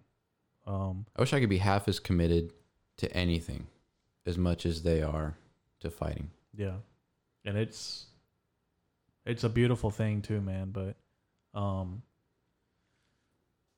do you want to talk about the Kyle Rittenhouse thing? Because I know you got uh, I don't know anything about it. You okay. I know I've that you never got heard of it. you got a little chubby when I was talking about it earlier. Dude, I had I got into so many Facebook arguments about Kyle Rittenhouse. Really? Kyle Rittenhouse was probably the inciting incident that made me such an online extremist. because, you know, I, I shared funny things and I kept my mouth shut. But then all of a sudden, you know, the Kenosha incident happens and my feed is just full of these people just shitting all over him. And I was like, no, that's not, that's not how it's to go. I'm, I need to speak up about this. And so I probably I probably went my whole time using Facebook um, without getting into more than maybe a couple arguments because I just don't like arguing online. It's such a waste of energy, really. But I probably gotten like four or five arguments in one day after Kenosha Kyle because I just I just wasn't having it because I mean I was watching I was up to date with what was happening in Kenosha, and you know, they're not going to show you what was happening in Kenosha because people were being killed in the streets in Kenosha. It looked like a war zone. If you saw videos from people that were actually there, it looked like an actual war zone because it pretty much was. And the fact that Kyle Rittenhouse had such massive iron balls to go there and be ready to fight for that place on its own is one of the most respectable things that I've ever seen in my life. Just that on its own. And the number one argument I saw, they were like, he shouldn't have been there. He went there looking for trouble. And I was like, everyone there that night was looking for trouble. No one needed to be there doing what they're doing, but they were. So what difference does it make if he wants to do something about it? All of a sudden, he's the one that's not supposed to be there after the people are, you know, pulling people out of their cars and beating them and setting fire to local businesses. You're going to decide that he's the one that shouldn't be there. It's not the case. No one should have been there that night, but they were. And there's nothing we can do about that. But the fact that he decided to stand up to the people that were there is just so respectable it's incredible, you know, what he did. And just that on its own is really important because it shows that, you know, not everybody has has folded. And it's really it gives me hope for the younger generation as well. The fact that someone so young knew that he had to stand up against that kind of violence that was happening in Kenosha. It, you know, it fills me with hope. It really does. Because the fact that there's someone out there willing to jump in and fight against that means that there's definitely a lot more. There's a lot more potential Kyle Rittenhouses out there. And to some people, that is a threat. That's like horrifying to a lot of people. but the type of people it's horrifying to, you know. I wouldn't I wouldn't admit to being one of those people. I'm certainly not scared of Kyle Rittenhouse. I'd freaking I would love to hang out with that kid. He could be like armed to the teeth. And I'd I'd be like, hell yeah, dude. But a lot of people if they even see a young man like that who has values and know what he needs to stand up for and, you know, God forbid is armed, they'll shit their pants. Yeah. And that's the problem with a lot of people today, man. Like, I think that having firearms, especially in a time like Kenosha where they were probably needed because it did look like an urban warfare. It did look like a battle zone and there was definite definite chaos going around. He wasn't there to fucking shoot people. Like he was there to aid and assist basically Yeah. and help people that were wounded. Oh, and those people, those people that always say, oh, borders are just invisible lines. We're really worried about how he crossed state lines. Yeah. It's those same people. It's the same. There's always. It's like I'm going to break into your house because your door is just a plank of wood and the threshold is just an imaginary line. Well, Oh, you want to abolish private property? I'm taking your TV. You're welcome. well, I think that we definitely need to um, defend ourselves and our our the things that we own. Um,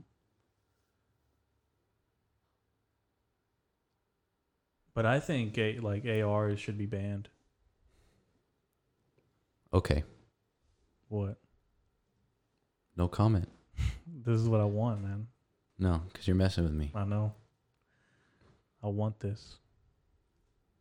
What do you want? You want to get me riled up or what? I want ARs to be banned, Oh. man. Like there's no good good deed uh, that ARs are doing. You're right. They're just murder machines. They're right. They you can't shoot, even use them for hunting. They shoot themselves. Yeah. They stand up. You'll explode the deer They'll, if they you hunt with. they stand up from wherever they're at. They walk to the door, open the door, swing it open, Mhm. and then leave and go. That's what all the accessories are for. Yeah. Accessories are just perks. No, accessories bring it sentience. Because you know, if you had an AR without without rails, how could it ever have arms and legs? True. The rails are what you stick the arms and legs on, so that they can walk around killing. And did you know that the the exit wound of five five six is the size of a moon crater? It's a weapon of mass destruction. Every every, you know, 556 caliber cartridge contains a small atomic weapon. And they don't want you to know that. The gun companies, they won't tell you that. Cuz they want to spread destruction and radiation cancer because they're evil. That's the takeaway from all this. Um, did you Kyle hear? Rittenhouse is a is a domestic terrorist who carried out um, nuclear attacks on innocent protesters. Period. Yeah, and killed innocent people. Yeah.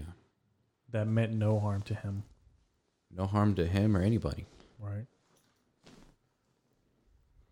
What did you think about the? Uh, did you hear about the lawsuit? Um, the Sandy Hook victims' parents. They won that lawsuit versus Remington. And my like. My thought was like, what the fuck did Remington have to do with the fucking shooting?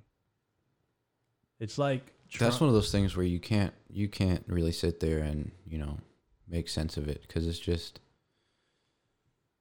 it's so backwards. It's so backwards you can't. Yeah, I mean, Alex Jones came out and basically canceled himself on that one. Who is Alex Jones? Alex Jones is uh he's a heroic fi- figure in a lot of uh red wing propaganda um like simpletons and he basically is an iconic figure for a lot of young white kids. Sounds retarded. Can I say that? Yeah. Okay. No, Alex Jones. Don't even get me started. I love Alex Jones, dude. I love him so much. I I actually adore Alex Jones and I wish that in his younger years he would have came out as a comedian because he wouldn't have got himself into the trouble that he's in today if he would have labeled himself as a comedian. I think it's important to label yourself as a comedian at first and just say crazy shit so people think, you know, you're kidding. No, I don't agree because, you know, on paper, what he was doing from the start was right. You know, exposing politicians, you know, showing up to their speeches and calling them out on what people should hear about. And, you know, everyone wants to claim that he's super right wing, but, you know, when he first started, he was attacking Bush. Oh yeah, I mean he was attacking people who, who were definitely in the wrong. He was, yeah, that's it. I mean, if they did something wrong and they were, you know, deceiving the American people from a position of power, that's who he was going after. I don't know how, well, I know exactly how he got his current reputation. It's, I mean, it's just a really easy silencing technique of making someone a laughing stock. Yep. Because he is a really funny guy, unintentionally. Um, and he does have a ridiculous way of conveying ideas, and he has um, been involved in scandals, but for the most part, he's frighteningly correct about a lot of things. And you know, the kind of people everything is so backwards because the kind of people they tell us are full of shit are the ones we should be listening to. The ones they tell us to listen to are full of shit. But you know, they they take these these talking points or these incidences and they you know, they call it a conspiracy theory. They run it to the ground, they make it sound ridiculous, and then if anyone tries to talk about it, it's shut down immediately and it's it's really genius. I mean, it's just basic psychology. You know, these people that are deciding who gets a platform and who doesn't are really smart people. And you know, humans are extremely complex, but you know, once you understand even the basics, we are really easy to influence and control.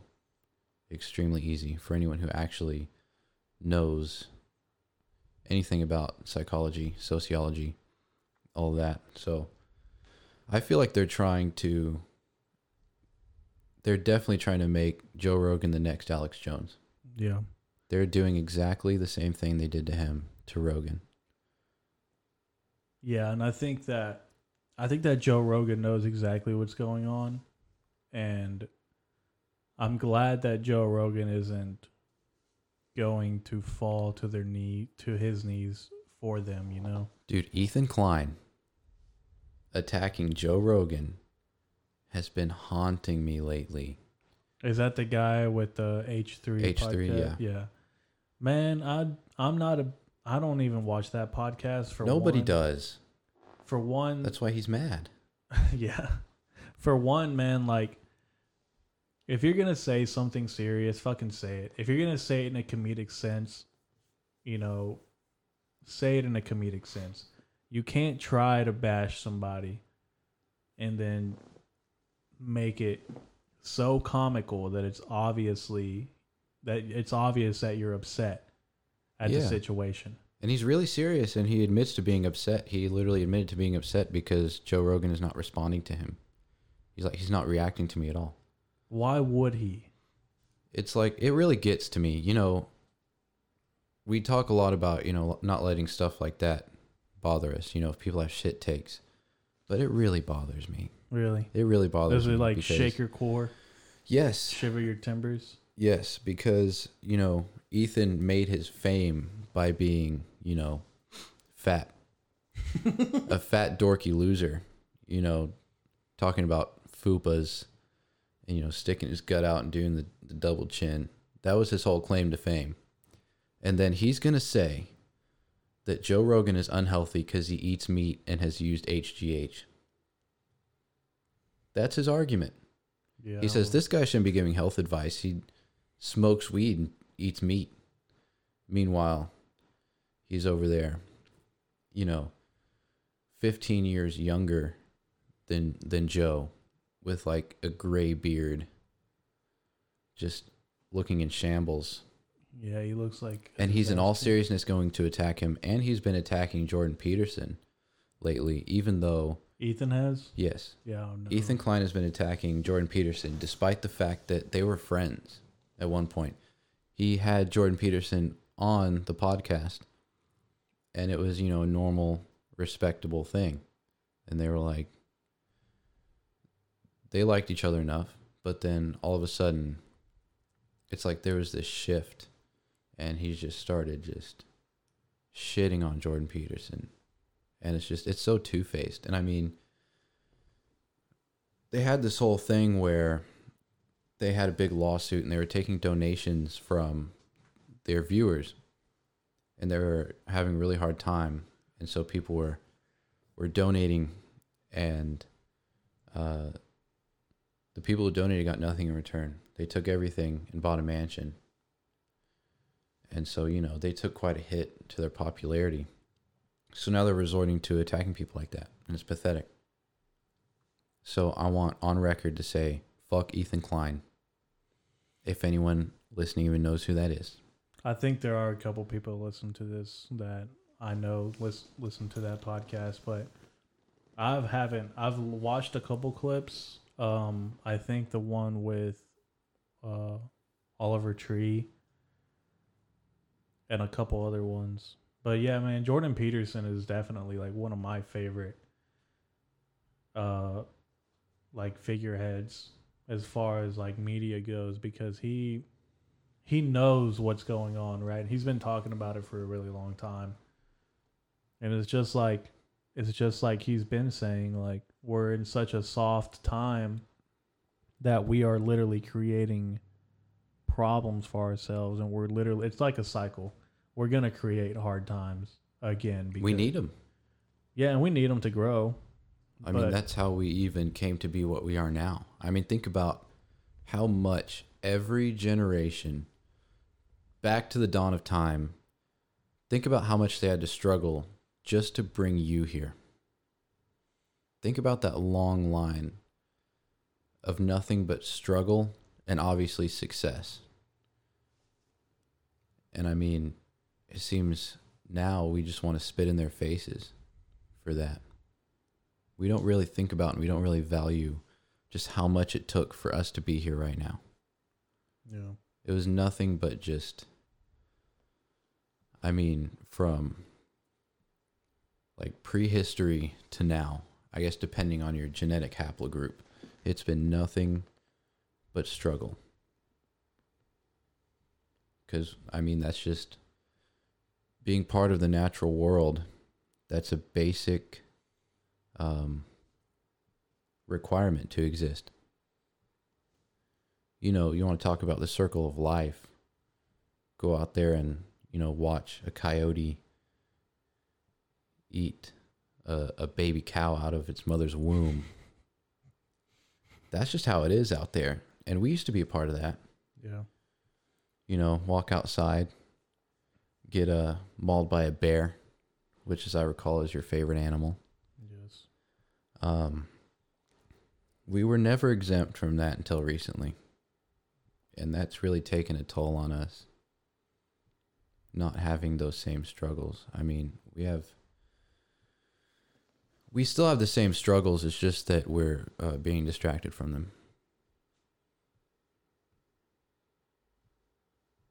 I feel like that's another cliche thing to say as well. We're being distracted. I mean, we create our own distractions, man, and like I was saying earlier, we should have some type of gratitude for the conditions we're in right now because it could all be gone in a glimpse of an eye. Definitely. The least, the absolute least thing we could have, we should have is uh, gratitude. Yeah. I think we're lacking a lot of gratitude. Yeah. Man, uh I forgot what I was gonna say. What's your favorite type of food to eat? Do you, are you still eating uh, Lunchables? Lunchables. Yeah, I've never had a Lunchable in my life. I was always too poor. I could have swore you used to eat Lunchables. I might be thinking. I might be thinking of somebody else. Oh no, I think I remember. Actually, that was that's a that's a what twenty years ago. Jesus, dude, I don't know. You're bringing back vague like you you kind of sparked like a neuron in there. I think I know what you're talking about. No, uh, my diet is my whole personality because you know it's it's the main thing I choose to worry about and spend my mental energy on is learning about nutrition. And that's been the case for a long time because I was a fat kid and I always wanted to not be a fat kid. You know, I wasn't like obese, but you know, I weigh about as much now as I did when I was like 12. So that's really saying something. I always hated my body immensely. I, I, I thought I looked like a slug because I did. I looked like a slug for a few years there, about 10 years old. But I decided to, you know, figure out everything. And, you know, that's actually quite a deep rabbit hole getting into nutrition because it's another one of those things you realize uh, we have bass backwards entirely. It's kind of like the things that they're pushing are the things to avoid, and the things they're saying to avoid are the things you should be going after. Yeah, I mean, it's it's plain as day. I mean, the way I like to see it is, I tried to uh, avoid things that came along in the past hundred years or so, because humans are very cool and very adaptive, and so we can adapt over time to eating anything. But when you're talking the things that we've brought into our diets recently, that's that's too far. We can't really adapt to that. I mean, we're eating machine solvents and waste products. And I mean, the fact that these um, completely man-made ingredients have been introduced correlate perfectly with a sudden increase of you know previously practically unheard of diseases is is not a coincidence. I mean, degenerative diseases, um, you know, heart diseases, metabolic diseases. inflammation. Yeah, definitely inflammation is a big one. Um, you know, vegetable oils attack the mitochondria similarly to cyanide because they go through they oxidize. You know, antioxidants are supposed to be good and oxidization is bad the oil oxidizes so much in the process that is used to make it because it's such an aggressive process taking large amounts of oil from things that aren't really that oily or just tiny seeds you know it's heated to the point of going rancid um usually several times and then you know they they uh perfume it to cover up the smell of it being rancid. And then you know we just we practically drink it. And that's a that's a really big one. And you know not to even mention just um environmental elements um practically destroying our endocrine systems we're pretty much swimming in endocrine disruptors at all times and the testosterone level of men has dropped 1% every year for the last 20 years. Did you know that? No, I did not. Yeah. I mean, when you look at the rise of plastic use and the decline of testosterone, it's a perfect X. S- That makes sense, man, because a lot of a lot of the food that we eat has tiny particles of plastic, Mm-hmm. especially seafood. And uh, Oh, dude, if you want to get into seafood, we can start talking about, you know, birth control in the water. I mean, we can. We can Sure. talk about atrazine in the water turning the freaking frogs gay. That is true. Think about it. I mean, birth control is just, it's pretty much estrogen pills. And then women are pissing and it, we drink it. We just, you know, we're drinking estrogen piss. That's why I always tell women to pee outside. Yeah. So Like it's the frogs and not us. Yeah. Yeah. Or like ants or caterpillars and stuff. Yeah, I don't care if they turn gay. No, I don't care either. Um, one thing, I mean, we're kind of doing this to ourselves, man. And I don't think I want to have children in a world where we're basically destroying. And I love Elon Musk with a passion, but another, like, I think that we should try to fix this before we try to leave it, you know? Yeah, I'm not into the space travel thing at all. I'm a, I'm a real so- big Earth guy. we're just so far away from actual space travel, man, that I don't think it's gonna be. it- It's possible. I I hope that it happens soon, but realistically, it's not gonna happen soon. If there's somebody who's very passionate about space travel, there's really two things I have to say. It would be step one, touch grass. Step two, get some bitches. Simple. Then you stop worrying about space travel. And it's not a problem anymore. True. I just solved so so many problems. We can we can stop funding space travel now because everyone's gonna touch grass and get some bitches. Man, I just I want to in the future. You know what I really want? Like my end goal when I'm like fifty. Fifty. Yeah, That's that's end goal. Is that when your liver's gonna give out? that's when I find out that we're in a simulation and nothing matters. Wait. So like you know it, you just haven't found it out yet. How does that work? Well, I'm on. I'm, it's like a side quest, right? I have the podcast. I have stand up. I have So you know it now, but you have to make steps to discover it. yes, Okay. Yeah, slowly but surely.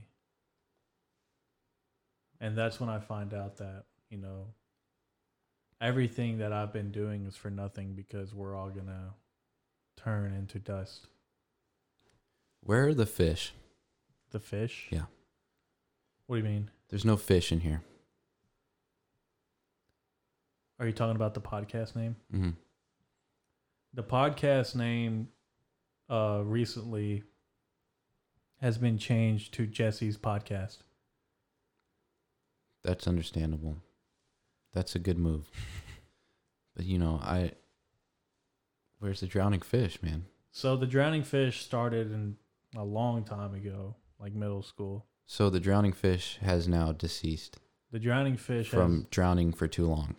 the drowning fish now is more of a a drowning fish is basically like a human drowning fish is basically somebody that is not in their element. Wait, are they human or are they a fish? It's a humanoid. Humanoid fish. It's a human cyclop. Is this like um a chimera? No, it's it's a government made chimera. no, it's uh, it's a DMT derived humanoid. Have you ever done DMT? No, but I want to. I have. Really, Yes. man. I uh, I mean, uh, for legal purposes, I've never even seen DMT. I don't know what it looks like. I don't know anyone that would ever sell it, and I've definitely never done it. I want to. Uh, I want to try ayahuasca. Um, and I really want to go to like Peru and just. Eat some Peruvian puff peppers. Is that from iCarly? Close. What's it from? Drake and Josh. Drake and Josh. I figured. You're the only one to ever get that reference. I make that reference so often. Yeah, I mean we're the same age. I feel like we're kind of the same person. We're definitely the same person. Are you still? I I told you I'm a figment of your God damn it. imagination. Yep. Are you really? Yes. Am I going crazy? Think about this conversation that we've been having and really try to convince yourself it's two people. I can't now. I know. You never will be able to. You're going to release this episode and you're going to be getting calls like crazy. People are going to be concerned for your mental health. There's going to be a white van that's going to pull up because this is like this is like Fight Club. You've just been talking and then being quiet while I respond. Right. Damn, that's crazy. It's going to be a terrible episode and everyone's going to hate it. Hmm. They're going to be like, "Oh, he finally went off the rails. It was it was too much for him." I don't think I'll ever go off the rails, man. If I ever get to a point where I just can't take it anymore, I'll just stop. Oh yeah, we were talking about diet, Yeah. and there's actually something I have to say. I was getting at, um, you know, avoiding things that were invented in the last 100 years, because you know, for the past forever, I couldn't tell you how long uh, modern human has been along. I'm not that smart with dates, but I know that for the most part, it's about 10,000 years. And so for 10,000 years, we didn't need to figure out what was good and bad. We had it figured out a long time ago Yeah. because we didn't like, we weren't just tossed onto the earth and then had to figure everything out. I mean, we evolved because of those things. We are the culmination of those things because we just developed alongside it the whole time. And if you want to know what's good or bad, you just have to look at what we've always done. And that applies to everything. So, you know, the Indo Europeans, are you familiar with the Indo Europeans?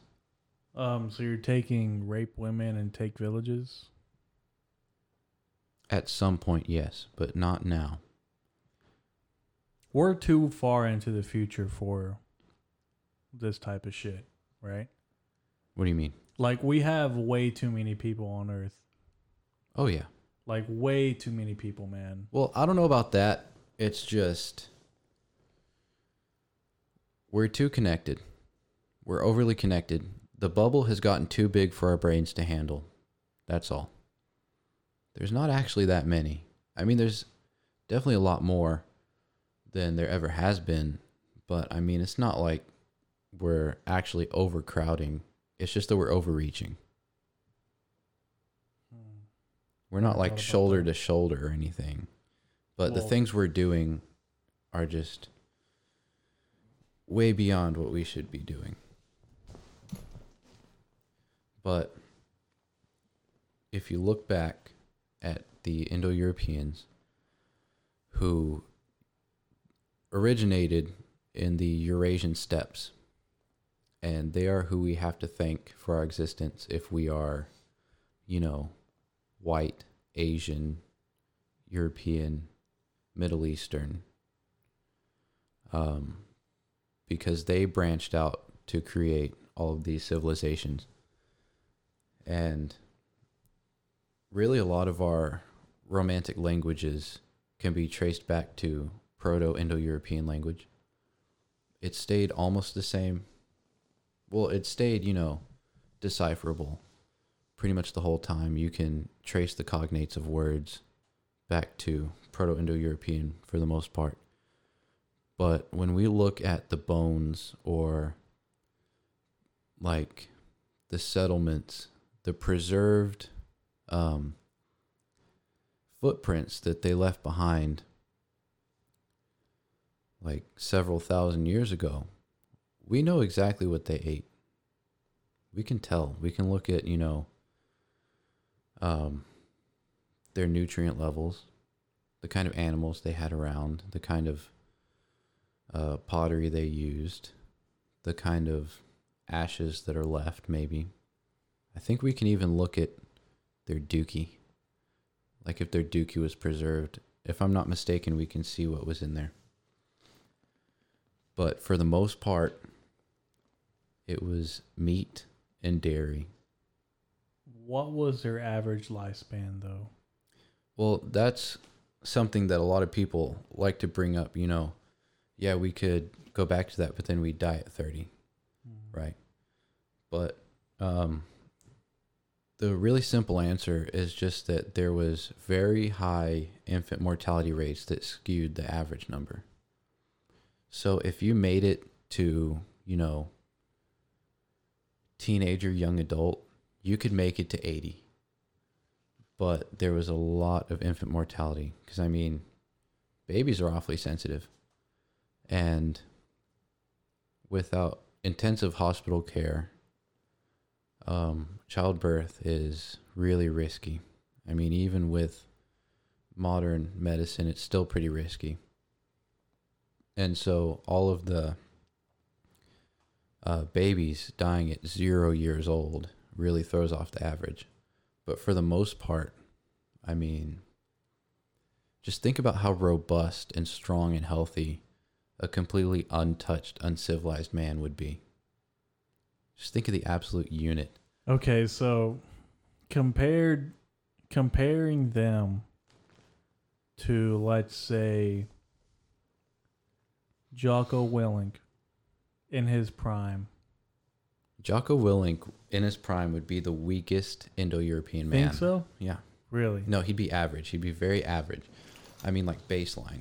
Okay, so when we watch these movies, right, like 3000 and we watch just crazy like when the Roman Empire was at its peak. These guys have like a 10 pack, they're chiseled, they have were they really like that or I think that they were more on the lean side. Well, if you want to know that, you can just look at uh, modern uh, uncontacted peoples. Because what I was saying about testosterone, everyone says that you know your testosterone starts to plummet as you get older, but if you look at um, um, these, you know, still primitive peoples, the old old men still have the same levels. Like the seventy year old men will have the same levels as the twenty year old men. It's just not naturally supposed to decline like that. I think it's just because they don't maybe they're not as involved as let's say a 60 or 70 year old average American man. Could be. But what I'm getting at here is um, the Indo Europeans, they're responsible for a good chunk of who's here today. And the reason for that is meat and dairy. Because that's what was making them thrive and keeping them alive so that they could stand a chance against a really harsh world. I mean, humans are little pussies.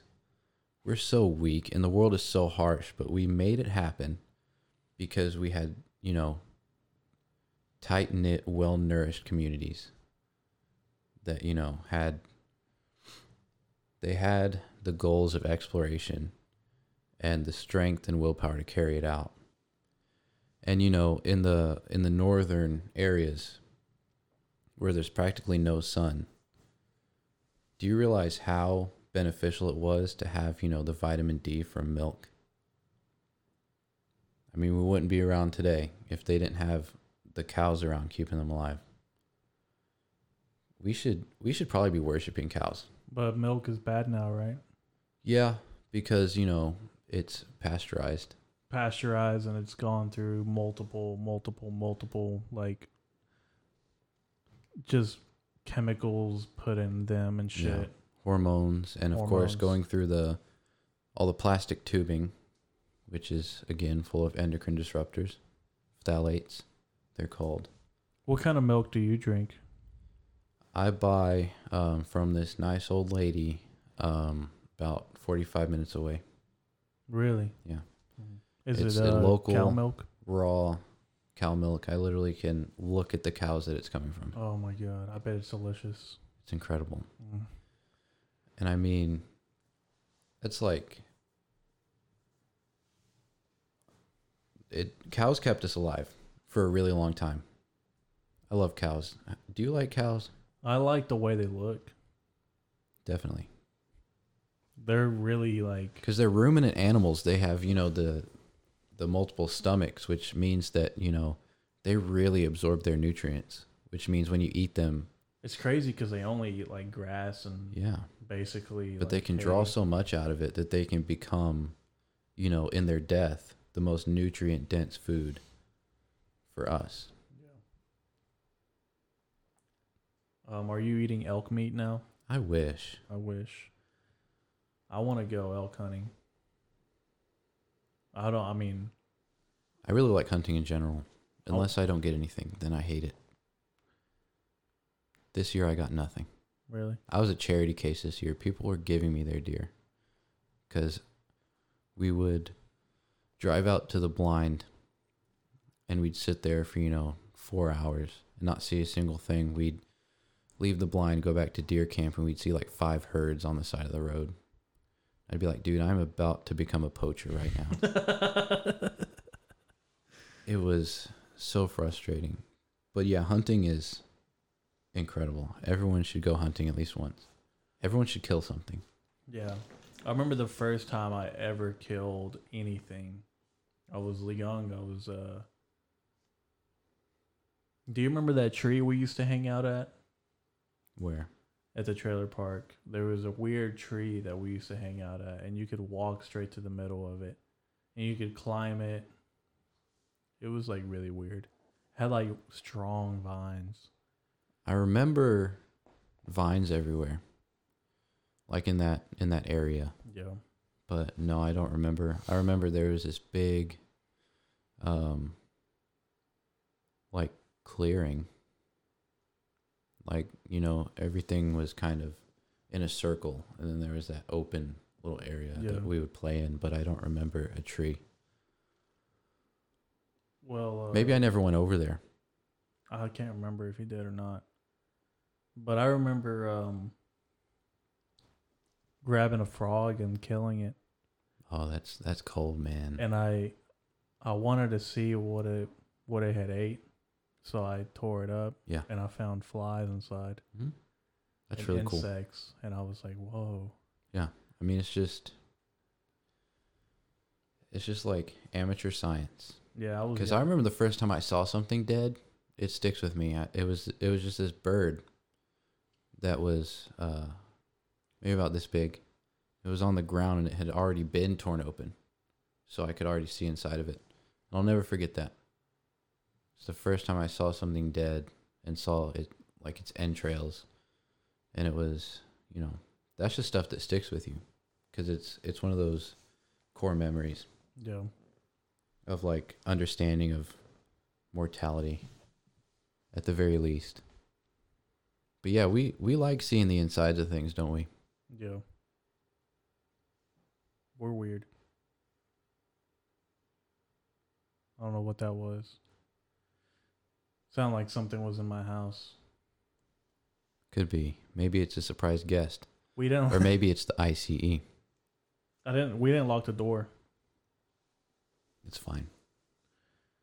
It is what it is, man. I locked the car. That's all I care about. That's fine. They could. I don't care about your house. It's they not my could. s- house. They could steal my VHS player. you Oh, you have a VHS player? yeah. I have VHS. Oh man. I have a Forrest Gump and Mrs. Doubtfire VHS Can I live here? in this room. Yeah. Yeah, you can stay here. Nice. We'll set up camp. Do you smoke cigars? You know, I have a funny relationship with cigars because I have a funny relationship with nicotine in general.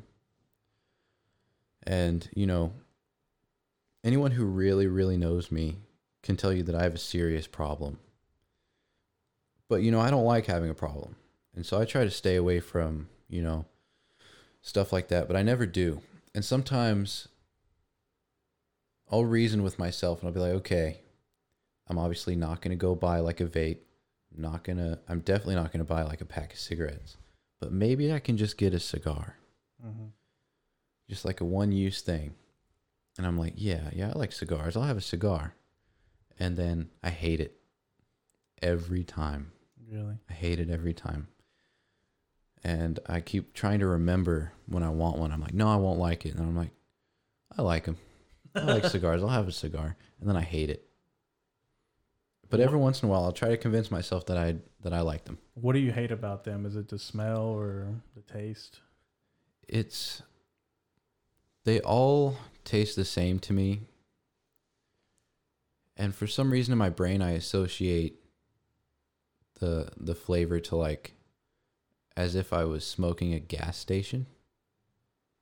What the hell are you smoking, man? I can't make it make sense. It's just kind of like it's I associate it kind of like with gasoline. Mm-hmm. a sort of gasoline sort of note to it. You know, it it'll stick in my mouth for like two days. Like I'll go to sleep and I'll just wake up and it's just like morning breath and, and cigar flavor. Do you get your cigars from like Wish or something? No, um, I've gotten cigars from all over. I've gotten them from, you know, tobacco stores, uh, actual cigar stores, um, and they all are like the same to me. And you know, it doesn't. It just it it takes too long. And it doesn't give me like. First of all, I want to inhale them, but that doesn't really work for me. It hurts Yeah, you're not supposed to inhale cigarettes. but I need to inhale them. I need to. I can't fight it. It's like every time I'll do it, and every time it hurts, and then I don't even get like a, a nick rush, and so I'm like, well, there's no point hurting myself. I'm not gonna like, you know, they're so low in nicotine, it just doesn't do it for me. So just all those elements together, I always hate them. I like smoking a cigar when uh whenever I find out some good news or I'm celebrating something or when I'm just when I'm just, you know, in a mood of a cigar. Last time I smoked one was probably last year, fall time. Really? Yeah. I probably only smoke like 3 or 4 per year. I'm not like an at like I don't just sit down and smoke a cigar every fucking day. Yeah, I'm probably at like one or two a year Yeah. with my little cycle I have. Sometimes they're needed, man. I mean, sometimes you need some kind of relaxing like a lot of people turn to marijuana or drinking or just random drugs, I don't know. Weed is for hippies. I used to think weed was really bad when I was younger. Like really bad. And now I'm I'm not really against it anymore. I don't like it personally. I am not uh, the biggest fan, but I'm not gonna. Everyone made it sound so cool. it's not that cool.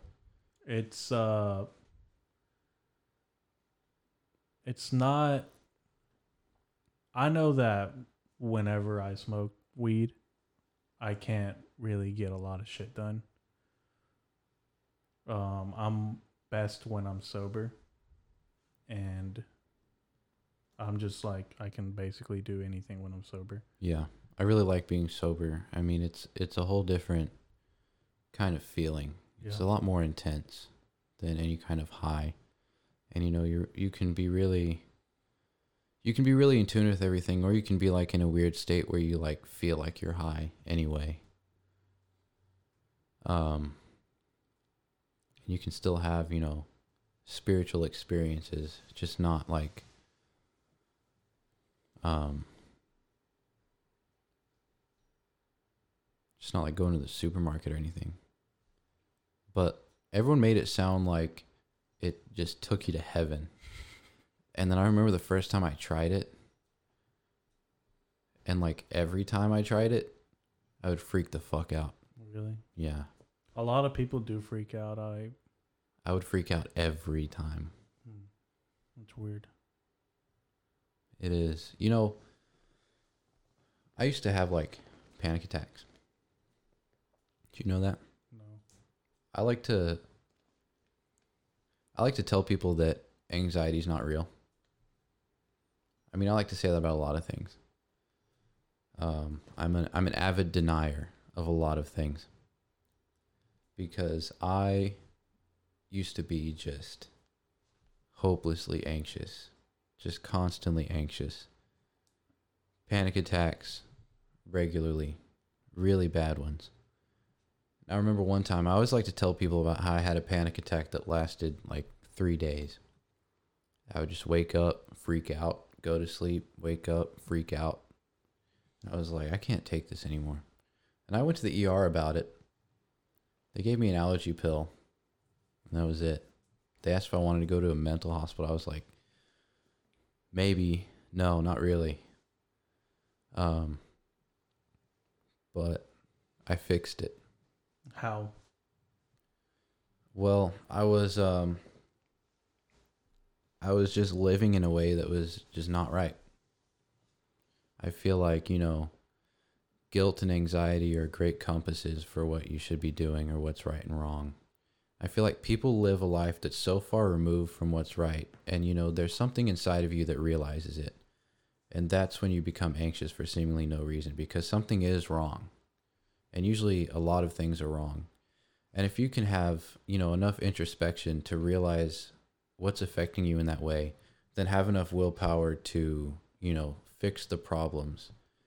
It's I would say an easy fix if you have those things. If you don't, I mean, it's a real problem, it's debilitating. But if I just need people to know there's always a way out. You can always fix it. It's just not easy at all. But I pretty much decimated my anxiety and it had a real hold on me. But I decided to, you know, first of all, I moved out on my own. I got away from my parents. And um, then I started really looking at my life and what needed to be worked on. And, you know, soon enough, I had uh, pretty much figured it out. I feel like, though, if you if you think you figured everything out, you'll kind of like graduate to a new level where you realize you have nothing figured out Yeah. uh, all over again. You kind of like level up in the way that you leveled down. You know what I mean? Yeah. It kind of just starts over once you fix a certain set of problems. But I think these are um, they're real problems, but we should uh, we don't have to let them be. Yeah, I've said that in the past, man. It's crazy that you say that because our, I think I really do believe that our body has a way of telling us when something is wrong. Um, and I have too. Also, have had anxiety, depression, and all that good shit that every human has. Every human is capable of being anxious or depressed or sad, and these are just emotions. Yeah. Um, but you kind of have to kind of you don't kind of you have to kind of find the shit that you have to work out. Yeah.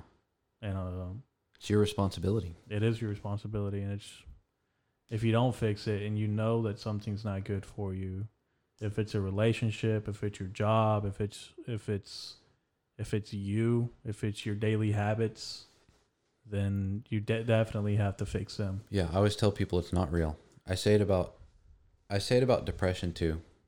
But that's going a little far because there is clinical depression. Yeah, I think there is there definitely is clinical depression and I think that some people might not ever in their lifetime fix their problems or fix, you know, uh their mental state.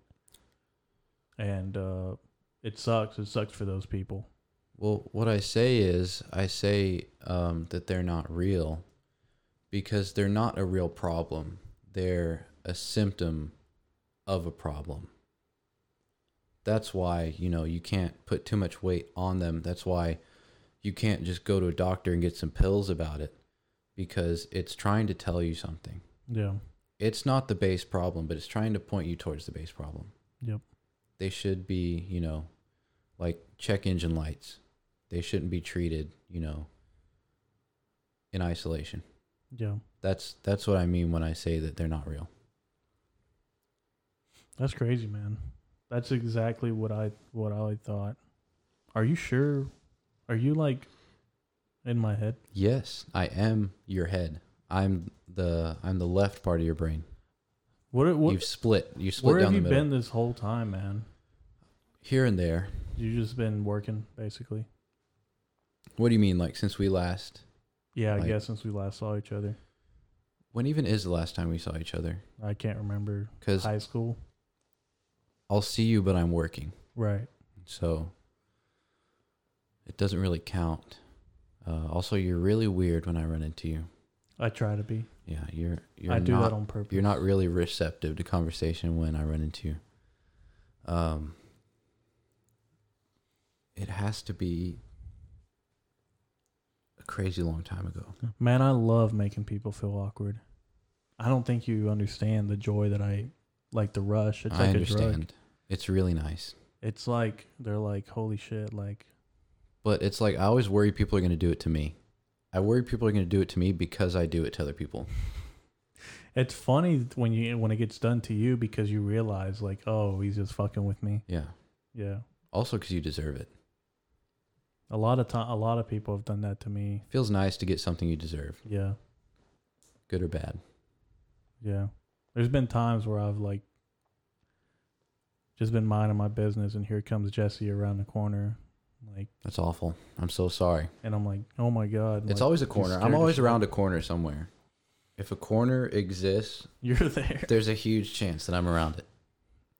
I scare people a lot because you know you know how many people, such clever, hilarious people, tell me that they need to put a bell on me.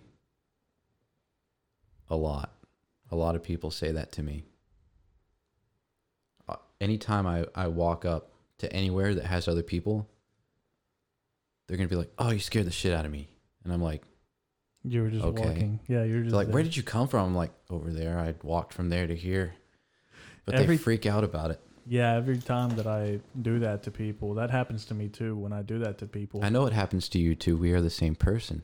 when it when it happens, When it happens to us, when it happens to us, I'm just like, what are you talking about? Like I've been here this whole time. yeah, I literally just put one foot in front of the other repeatedly until I, you know, Got to my from one spot to destination. another. Yeah.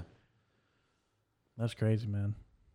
Have you got any uh, video games or um, movies or TV shows that you've gotten into recently? Um, give me that list again. Video games, movies, or TV shows? Um, not so much, but there is a couple things that I'm really excited for. I'm really excited for the new God of War game. I've been trying to keep up with that, you know, see if we're going to get a, a an actual release date sometime soon. I'm also really excited about this movie called The Northman coming out in April. And it's really rare for me to get excited about new things, like when it comes to media, because, you know, everything is, you know, derailed and becomes so watered down and so political that I almost never enjoy new things. But those two things I'm like actually excited for. And it's really kind of weird to be excited for like a movie or something like that. But yeah, The Northman looks great. You should watch the trailer. Okay, I'll watch it. I mean, do you like like Vikings at all? Because I'm not a big Viking guy, but you know, I'm I'm a big like ancient history guy. Dude, are you fucking with me right now? no, Dude, I was gonna say something about Vikings earlier. I think Vikings are overdone, but this movie looks like it's really going to do some justice to that kind of, um, you know. Vikings don't get the credit they deserve. I think they get more credit than a lot of other similar cultures at the time, like the Anglo Saxons, or um. I mean, everybody was so cool around that time, like Middle Ages. You had to be. Everyone was like, You had to be tough, or you were gonna get speared. things were really picking up around that time, the Middle Ages. Yeah, Things got really wacky. I couldn't survive. Not in my current state. I'd be like, uh, I don't know, like a berry picker or something. Yeah. I wouldn't survive. I know that. If you'd go back to any time era, what would it be? Caveman time. Really? Caveman time. I want to beat someone with a femur that I, I just ate off an animal that I killed with my bare hands and a rock. I want to grab his skull and crush somebody's skull with it. Yeah. Yeah. If I could go back in time, I'd probably go back to like slave days. Um and probably I want to see what they would like how they would treat me. Because you obviously black people were treated horribly given the time. But what would happen to me? Like you don't see that very often in movies. Like, what- Yeah. what, happened to Mexicans at that time? I guess Mexico was a was a decent country back then, and they didn't really come. You know what I wonder about Mexicans? What? Why are they not acknowledged as Native Americans? 'Cause There was no difference between American Indians and Mexicans before, you know, Britain took one and then like Spain took the other Yeah. and then the French took Canada. Before that, there's no difference. They're all Native Americans, but everyone uh, is like, oh, all the Native Americans are dead. And I'm like, dude, have you ever met a Mexican? No, they're not all dead. They're just different types of uh, Native Americans. There's like Aztec and um, Mayans, but there's like just like you got your, I guess you could say like Cherokees and stuff like that. Yeah. up here. I mean, they were all different, but I mean, at the end of the day, originally Mexicans uh, were Native Americans. Yeah, I mean, it was all North America, it was all North America. Yeah, but nobody like looks at it that way. Now that there's Oh. been borders defined, I don't know, man. At some point, we lost, or like, the tradition was lost. I mean, you could call yourself an indigenous people. You personally could. You think that I could get into school for free? Yeah. Go to Harvard, bro. Think so? Yeah, go to Harvard. Think I could get in there Yeah, for free? Yeah. Just say that um, your ancestors were subjugated and you're sad about it. They'll be like, "Oh, I'm so sorry. Please come on in." That's the funniest shit I've heard all day. That's so funny, dude. Y- yeah, you are funny, man. That might, thinking back, that might ruffle some feathers. How? Saying what I just said, I don't know. I don't Feathers? think it. Feathers are easily ruffled. Nowadays, yeah, man, but I think that, like I was saying, dude, no one's gonna stumble across this podcast and be like, "Oh, look at this, an educational podcast." It's definitely. I should start an educational podcast. Educational podcasts are really Boring. they're not boring. They're they're Boredom inducing. they're borderline Boring. not boring. Damn, I don't know what word I'm looking for. Boring. They're borderline boring. Dude, I could I could like really care about the topic, but as soon as they start talking, I stop listening. You know, That could just be me. there's a fucking documentary that I wanted to watch yesterday, but I ended up watching something else. It's on Netflix. It's about the uh, Boeing company, the airplane company. I guess they were like in some kind of financial crisis, but I'm gonna watch it today, I don't know anything about airplanes. dude. I love airplanes. They like um they uh do airplanes flap or do they glide? Do they flap their wings? Uh, airplanes normally flap, but there's uh, I thought so. normally they're trying to make airplanes um like penguins now, where they glide on ice. Okay. Is that like a like a fuel efficiency thing? It's like a speed thing. Like you can get quicker. I don't know if you've seen a penguin glide on ice, but they're so fast. No, I've never seen a penguin at all. Really? Yeah. Mm. Okay. You got some experiencing to do, man. Yeah, I agree. I'll add that to my bucket list. Penguins. You know what's at the top of my bucket list? What? Ride a horse. I want to ride a horse so I don't think bad. I've ever rode a horse. I've been around horses and touched horses, but I've never rode a horse. I want to too, man. I want to. I want to ride horses. We should go ride horses together. We should go hunting Like together. the same horse together. Can I be in the back? We can switch Okay, at some point. We can like take turns. that's fair. I think so. That's fair. Yeah. I mean, I'm not trying to be a socialist or anything, but we can make it work. Um. Did you go to preschool or Head Start? No. In, uh, no. No. Okay. I remember when I was in Head Start, there we had the tricycles, right? And we had the little red ones, like the classic ones, you know. Like radio flyer. yeah. What the they were just the classic ones, the red ones. And then there were the ones with the big rubber tires. And I always wanted those. I don't know why. Like the the handling was better. Everything was better about those. And I remember we had to run to the shed to go grab them. We only had a few, but there was more of the classic ones than there was the ones with the big rubber tire.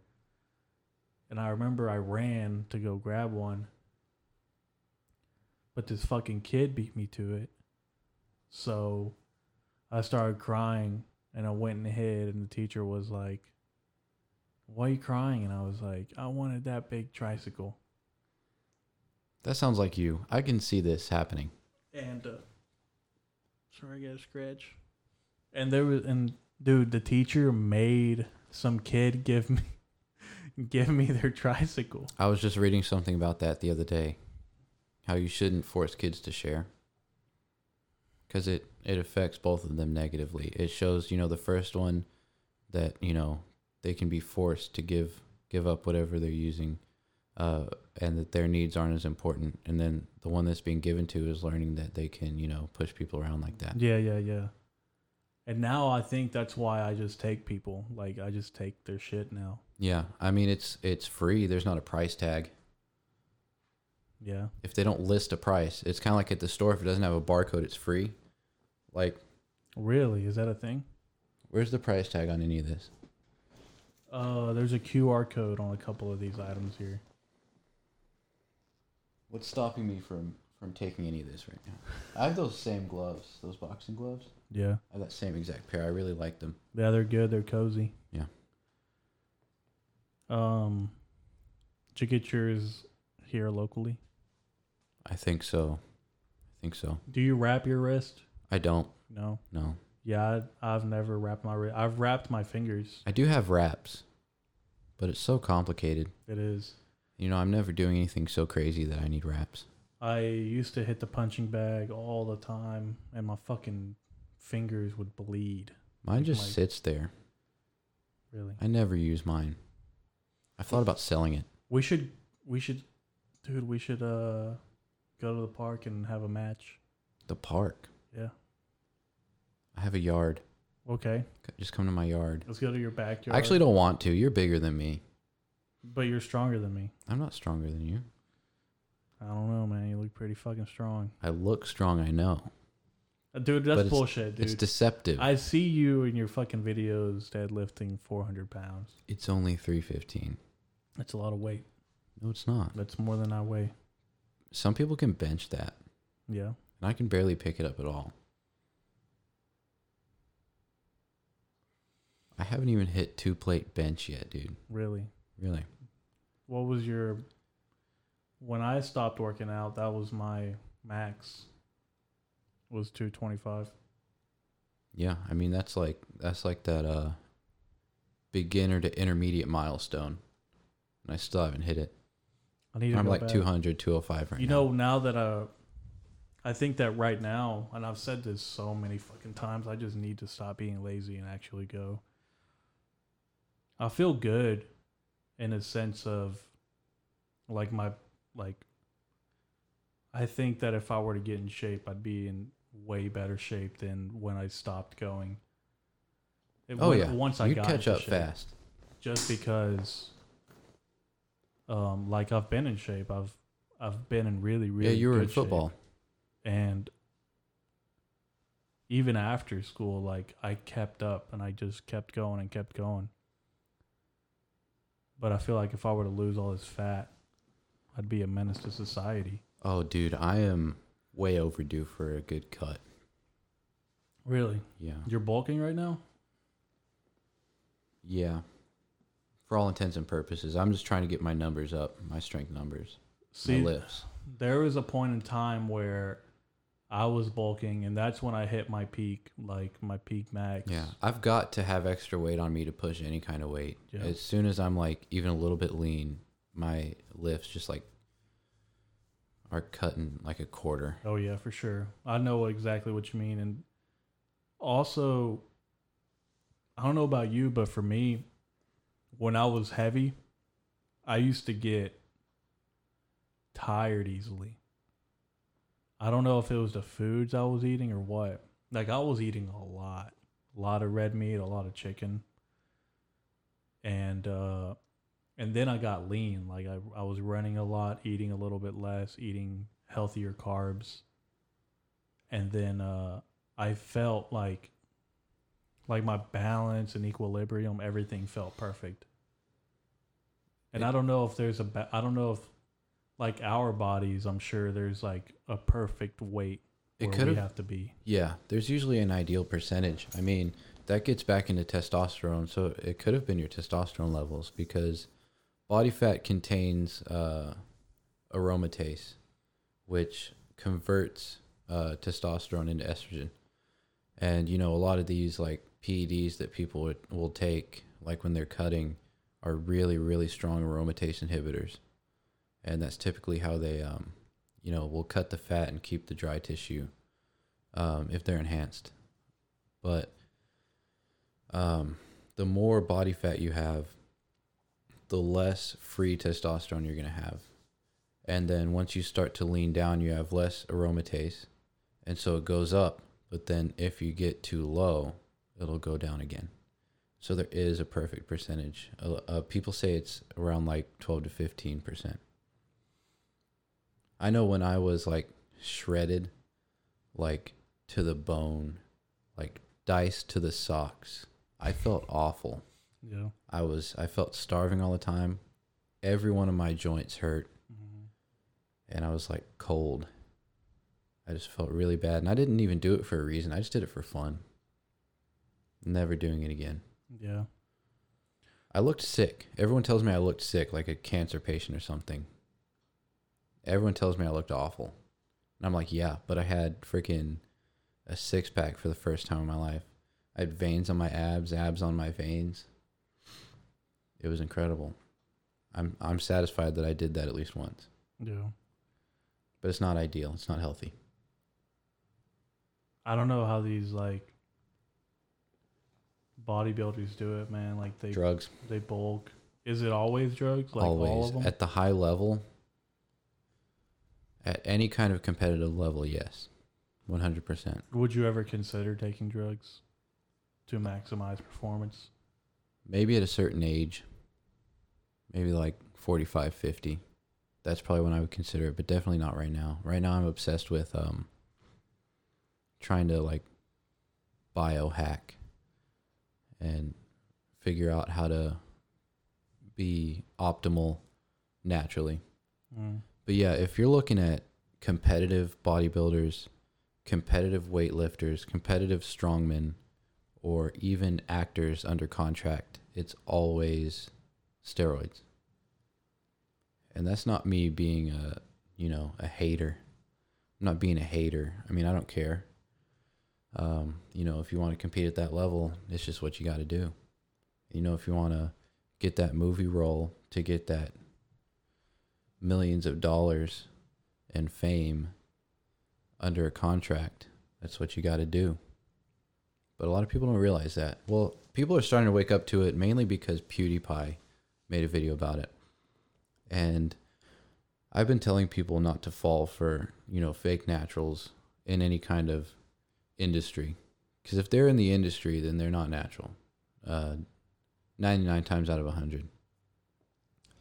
But PewDiePie released that video, which I still haven't gotten around to watching, but I had a friend of mine who's a big fan um he he messaged me after and he was like dude is this really true and i'm like yeah 100% and it just i think i ruined his life Jesus. I, I think it killed his dreams Yeah. Did he want to be a bodybuilder? oh no Just athletic? no he's he's just big into you know the marvel stuff Oh, okay. so he found out that all of his his marvel heroes were you know lying to him O- on enhancers. yeah I mean, all those Marvel people.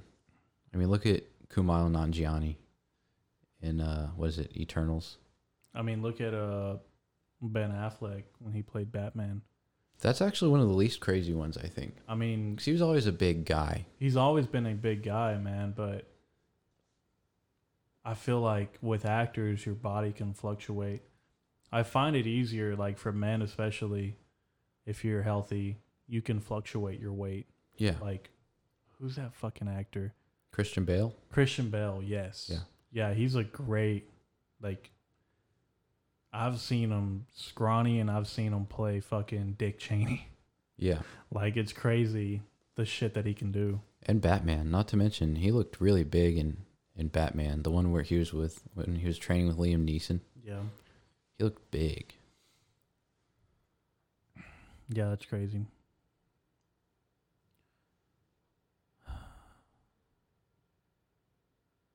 I can't wait to have my first movie role. What are you gonna play? Um, I don't know. You are you gonna take what's like what you can get, or are you looking for something? I'm probably gonna. I'm probably gonna take something, man. I'm not gonna settle for whatever people give me. You just haven't figured out what role you're looking for yet. No, I'm definitely looking for a role that um like like a Morgan Freeman type of role. I could see that. Like something that's going to be remembered forever. But I also don't want to be known as like that funny guy that just decided to be serious. Oh, know? so you want serious role? Well, I think I can fluctuate. I think that I can do funny shit and also do serious stuff. Mark Mark Wahlberg does that a lot. Yeah. Mark Wahlberg's in some pretty funny. He's in Ted, and then he does like fucking military movies. And then he goes and uh, beats Vietnamese men's eyes out.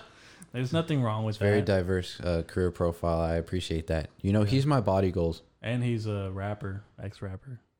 I try not to take body goals from celebrities, but his physique in Pain and Gain Yeah, is my end goal because he looked awful. He looked really bad. Um, but you know that gives me hope he because looked. I'm like, ju- he looked juiced, didn't he? no, he, not so much, and that's what makes me look up to that that role is that it looks achievable because he looks like he's probably around twenty percent body fat in that role. Yeah. I mean, he's always been a pretty athletic, fit guy. No, I mean like fat. He was fat in that role. I mean, when he was Marky Mark, he was like shredded. And then in Pain and Gain, like he just looks chubby, but you don't care because he looks big. Cuz he has massive arms. And so I think, you know, if I'm destined to be at least a little bit fat, then I want to look like fat Mark Wahlberg. I feel like if you if you look at it, I feel like that's one of the few movie physiques that could actually be accomplished if you have, you know, decent size genetics. Yeah. Cuz they say, you know, it's like a it's like a triangle. There's like three options. Natural, big, lean, and you can only pick two. So you can be big and lean and not natural, or you can be natural and big or natural and lean. Can't have all three. I just want to be in a a better health. Like, Forget about health. health is for wussies. I want to be a threat. Jesus, dude. I want to be imposing. I want to walk sideways through doors and I want to scare people. You're not gonna be able to wipe your ass. Exactly. I already don't. Nice. So now I'll have an excuse. So, I mean, it, it works out perfectly in every way. I just want to walk into a room. I want people to see my bloodthirsty aura and just just be covered in piss. Theirs and mine. I don't want to be healthy. I mean, of, of course, I want to be healthy because I want, you know, optimal performance because I am an athlete. Everything I do is geared towards um, hormonal health and athletic performance, really, at the end of the day. I'm just after longevity, man. Recovery, recovery too. I'm I'm really worried about recovery and just getting, you know, uh, adequate nutrients. Yeah, I'm just worried about longevity and uh I just need to get in shape again. I'm tired of being a fat fuck. I'm tired of you being a fat fuck as well.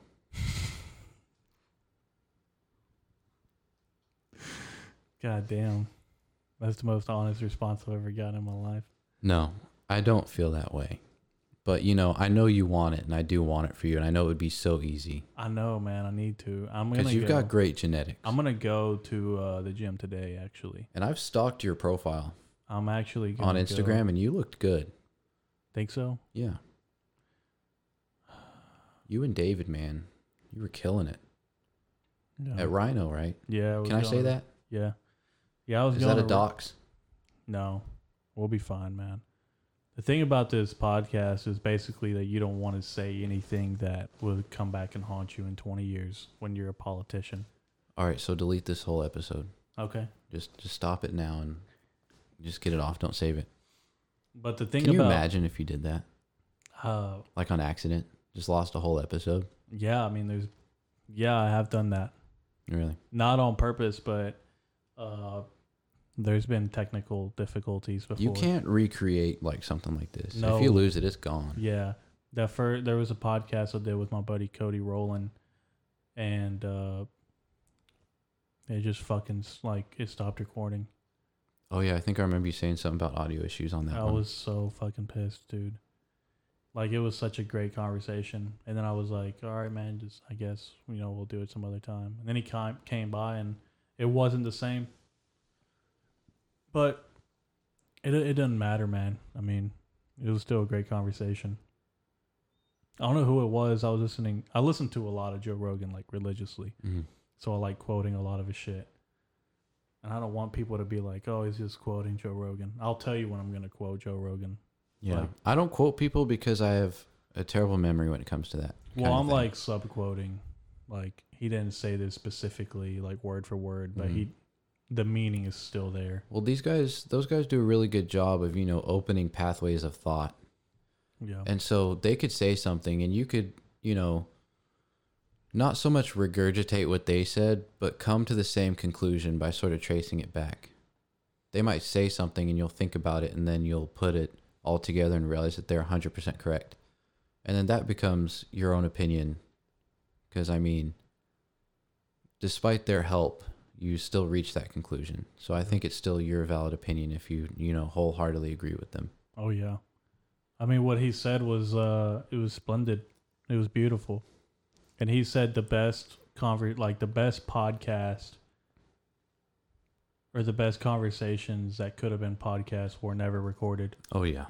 like and i've had so many encounters like that with friends and family where it was probably like we were laughing or having a serious conversation and it was never recorded and some some shit like that's just not ever going to be recorded Yeah. but I think most things shouldn't be recorded. yeah most things shouldn't be but Like it's a- I'm very private online. I mean, I know like I used to not be, you know, when I was like 17, I would have the longest Snapchat stories cuz I would just document everything I was doing. Mhm.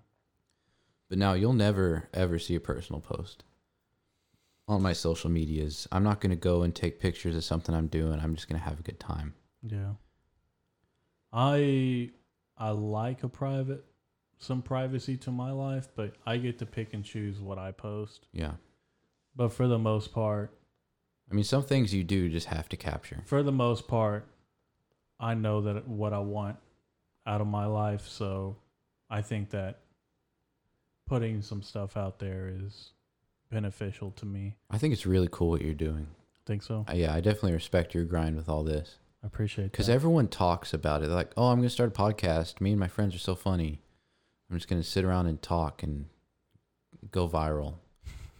Uh, everyone wants to, you know, create, but they're not actually going to, you know, put in the work. yeah.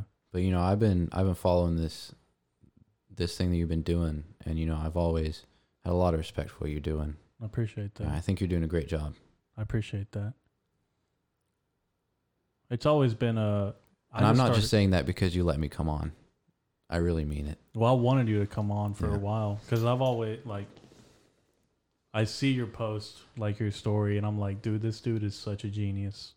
I don't know about genius. I He's just uh, you're just a funny guy, man. I'm entitled to my opinion. Everyone's like, "Oh, I don't want to have an opinion. I don't really, you know, want to take sides. I don't want to offend anybody." And I say, "Fuck that." I think if it was kind of like a switch. I was never I was one of those people that didn't want to, you know, be too brash or have strong opinions.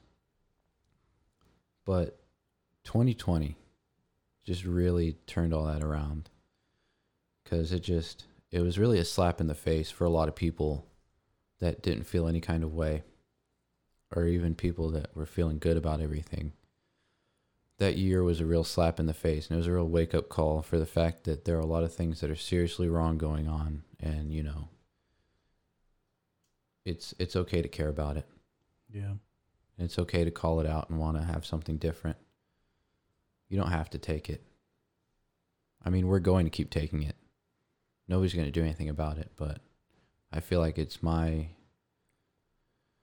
um civic duty to call these things out because i really care. I care a lot about the world that i live in. I care a lot about the people in it. And i just love i love that i got the chance to be here. Um and you know if something's wrong i'm going to say that it's wrong because i actually give a shit in general i'm a very shit giving person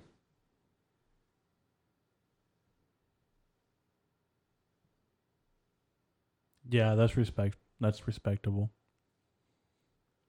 I'm glad that people like you are still around. Well, people all the time are like, well, what does it matter? It's not your business. Don't worry about it. There's other things to worry about. But I just, I don't think that's the case at all. I mean, it's not. Who's to say it will never be your business, right? Like, No man's an island. It's always my business at some point along the line. well, at some point, like one day, it might be your. It might actually be your opinion that sways either answer A or answer B. You know. Mm-hmm. So you never know, man. And and I I uh, like longevity is always my end goal in anything that I do. So whenever there is an answer to be or a question to be answered, I tr- I really do try to think about it even though I like I like to think myself as a comically person like somebody that like for myself, what the fuck does it matter? Yeah. But for the public, I'm always thinking in their terms as what's the best. Yeah. I mean, it's like everybody's got all these problems and uh, they can be solved, but not if we're convincing ourselves that it's not important.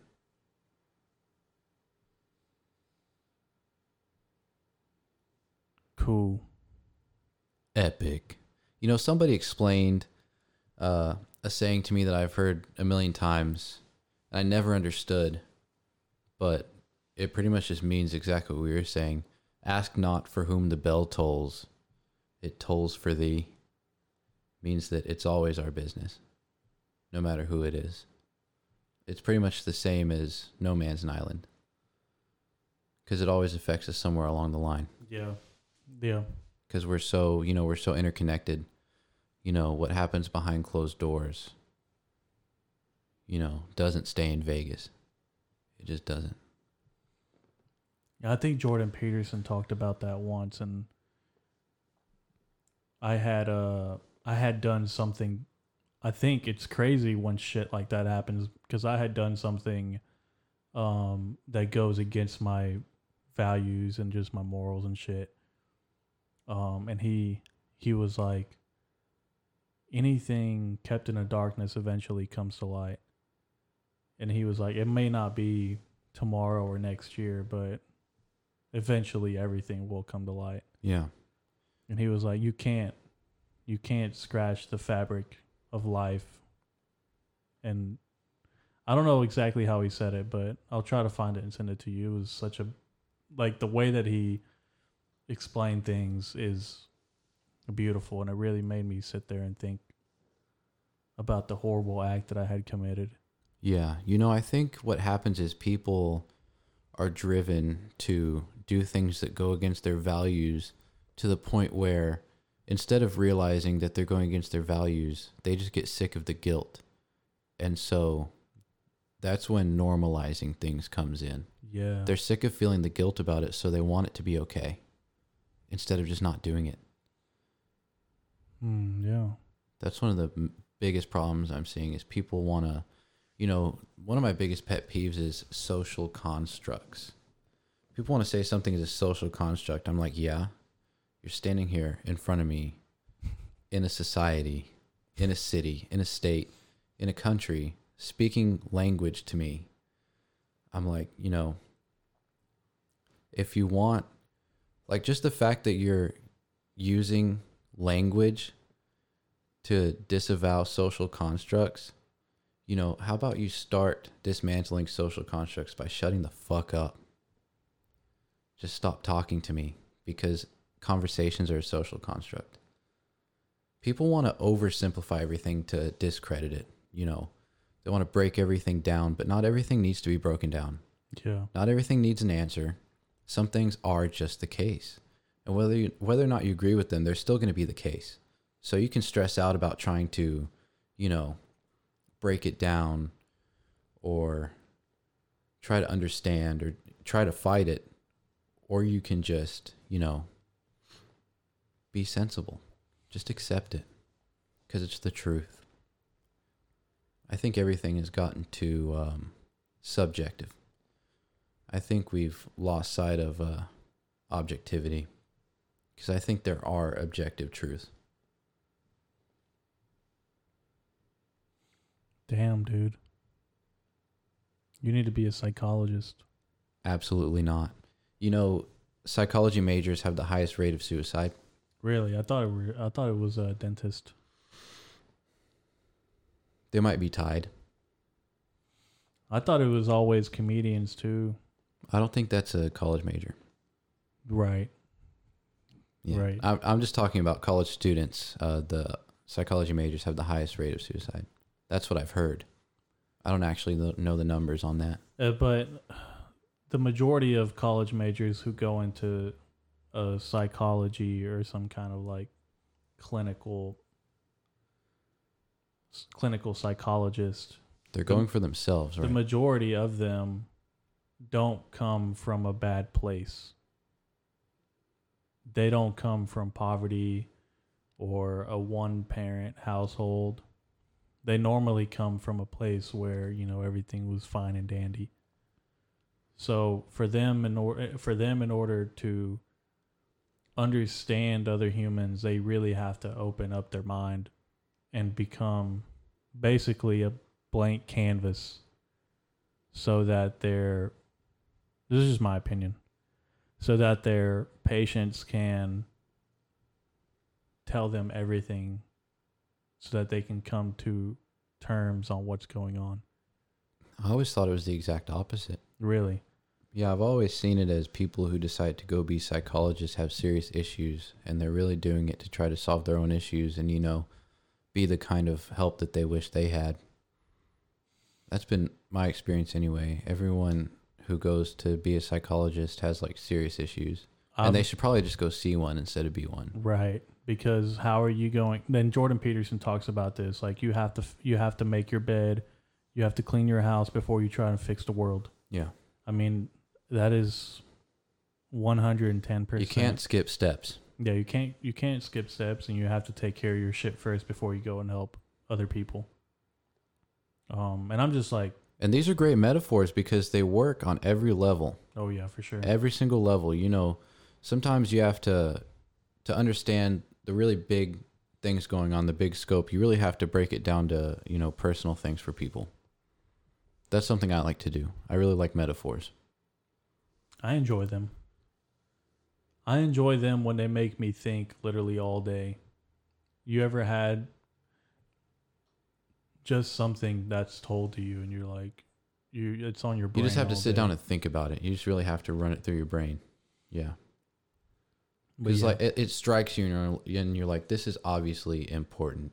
It's kind of like a light bulb goes off, except you don't really get it yet. it could be a life changing experience. It's just like you get a mental notification that that this is very important, and you need to figure it out and take it to heart. Yeah. Yeah. Yeah, I mean, for the most part, anybody that is either a therapist, psychology, psychology major, like I've only known a handful of people, but they're all pretty much well off. I've never met a lunatic that has decided to become a psychologist. Yeah, typically lunatics just decide to do podcasts. Podcasting, stand up. You know, I'm glad I'm glad we didn't do video on this one because people would probably think I'm like withdrawing from crack. Why? I've just been. I don't think I've stopped moving at any point. You know what, man? Uh Let's try to let's try to end the podcast soon Yeah. cuz I got to tell you something. Oh, this sounds serious. You just got really serious all of a sudden. Yeah. But I'll tell you I'll tell you off air. Um what do you like you want to wrap it up soon or do you want to keep going? We can wrap it up. Okay. Yeah. Well, uh it's been a great what, 2 hours almost. Three. Damn. Three. Yeah, I've been I've been kind of keeping an eye on it, and my phone's been going off like crazy pretty much the whole time. So I'm totally cool with wrapping up. Okay. Well, we'll wrap up. Uh appreciate you coming on and I Yeah. appreciate your kind words. Yeah, thank you for having me. And uh, if I go missing after this podcast, it was Jesse. No, if you go missing after this podcast, I will also be missing. Remember, Okay, yeah. Oh, yeah, we're the same. if we go missing, it's because we killed ourselves. Okay. Ourselves. yeah, yeah, there Yeah. we go. All right, man. We're to end it there. Appreciate everybody tuning in. Share this podcast if you enjoyed it. If not, um, I don't know. Stop listening, I guess. Bye.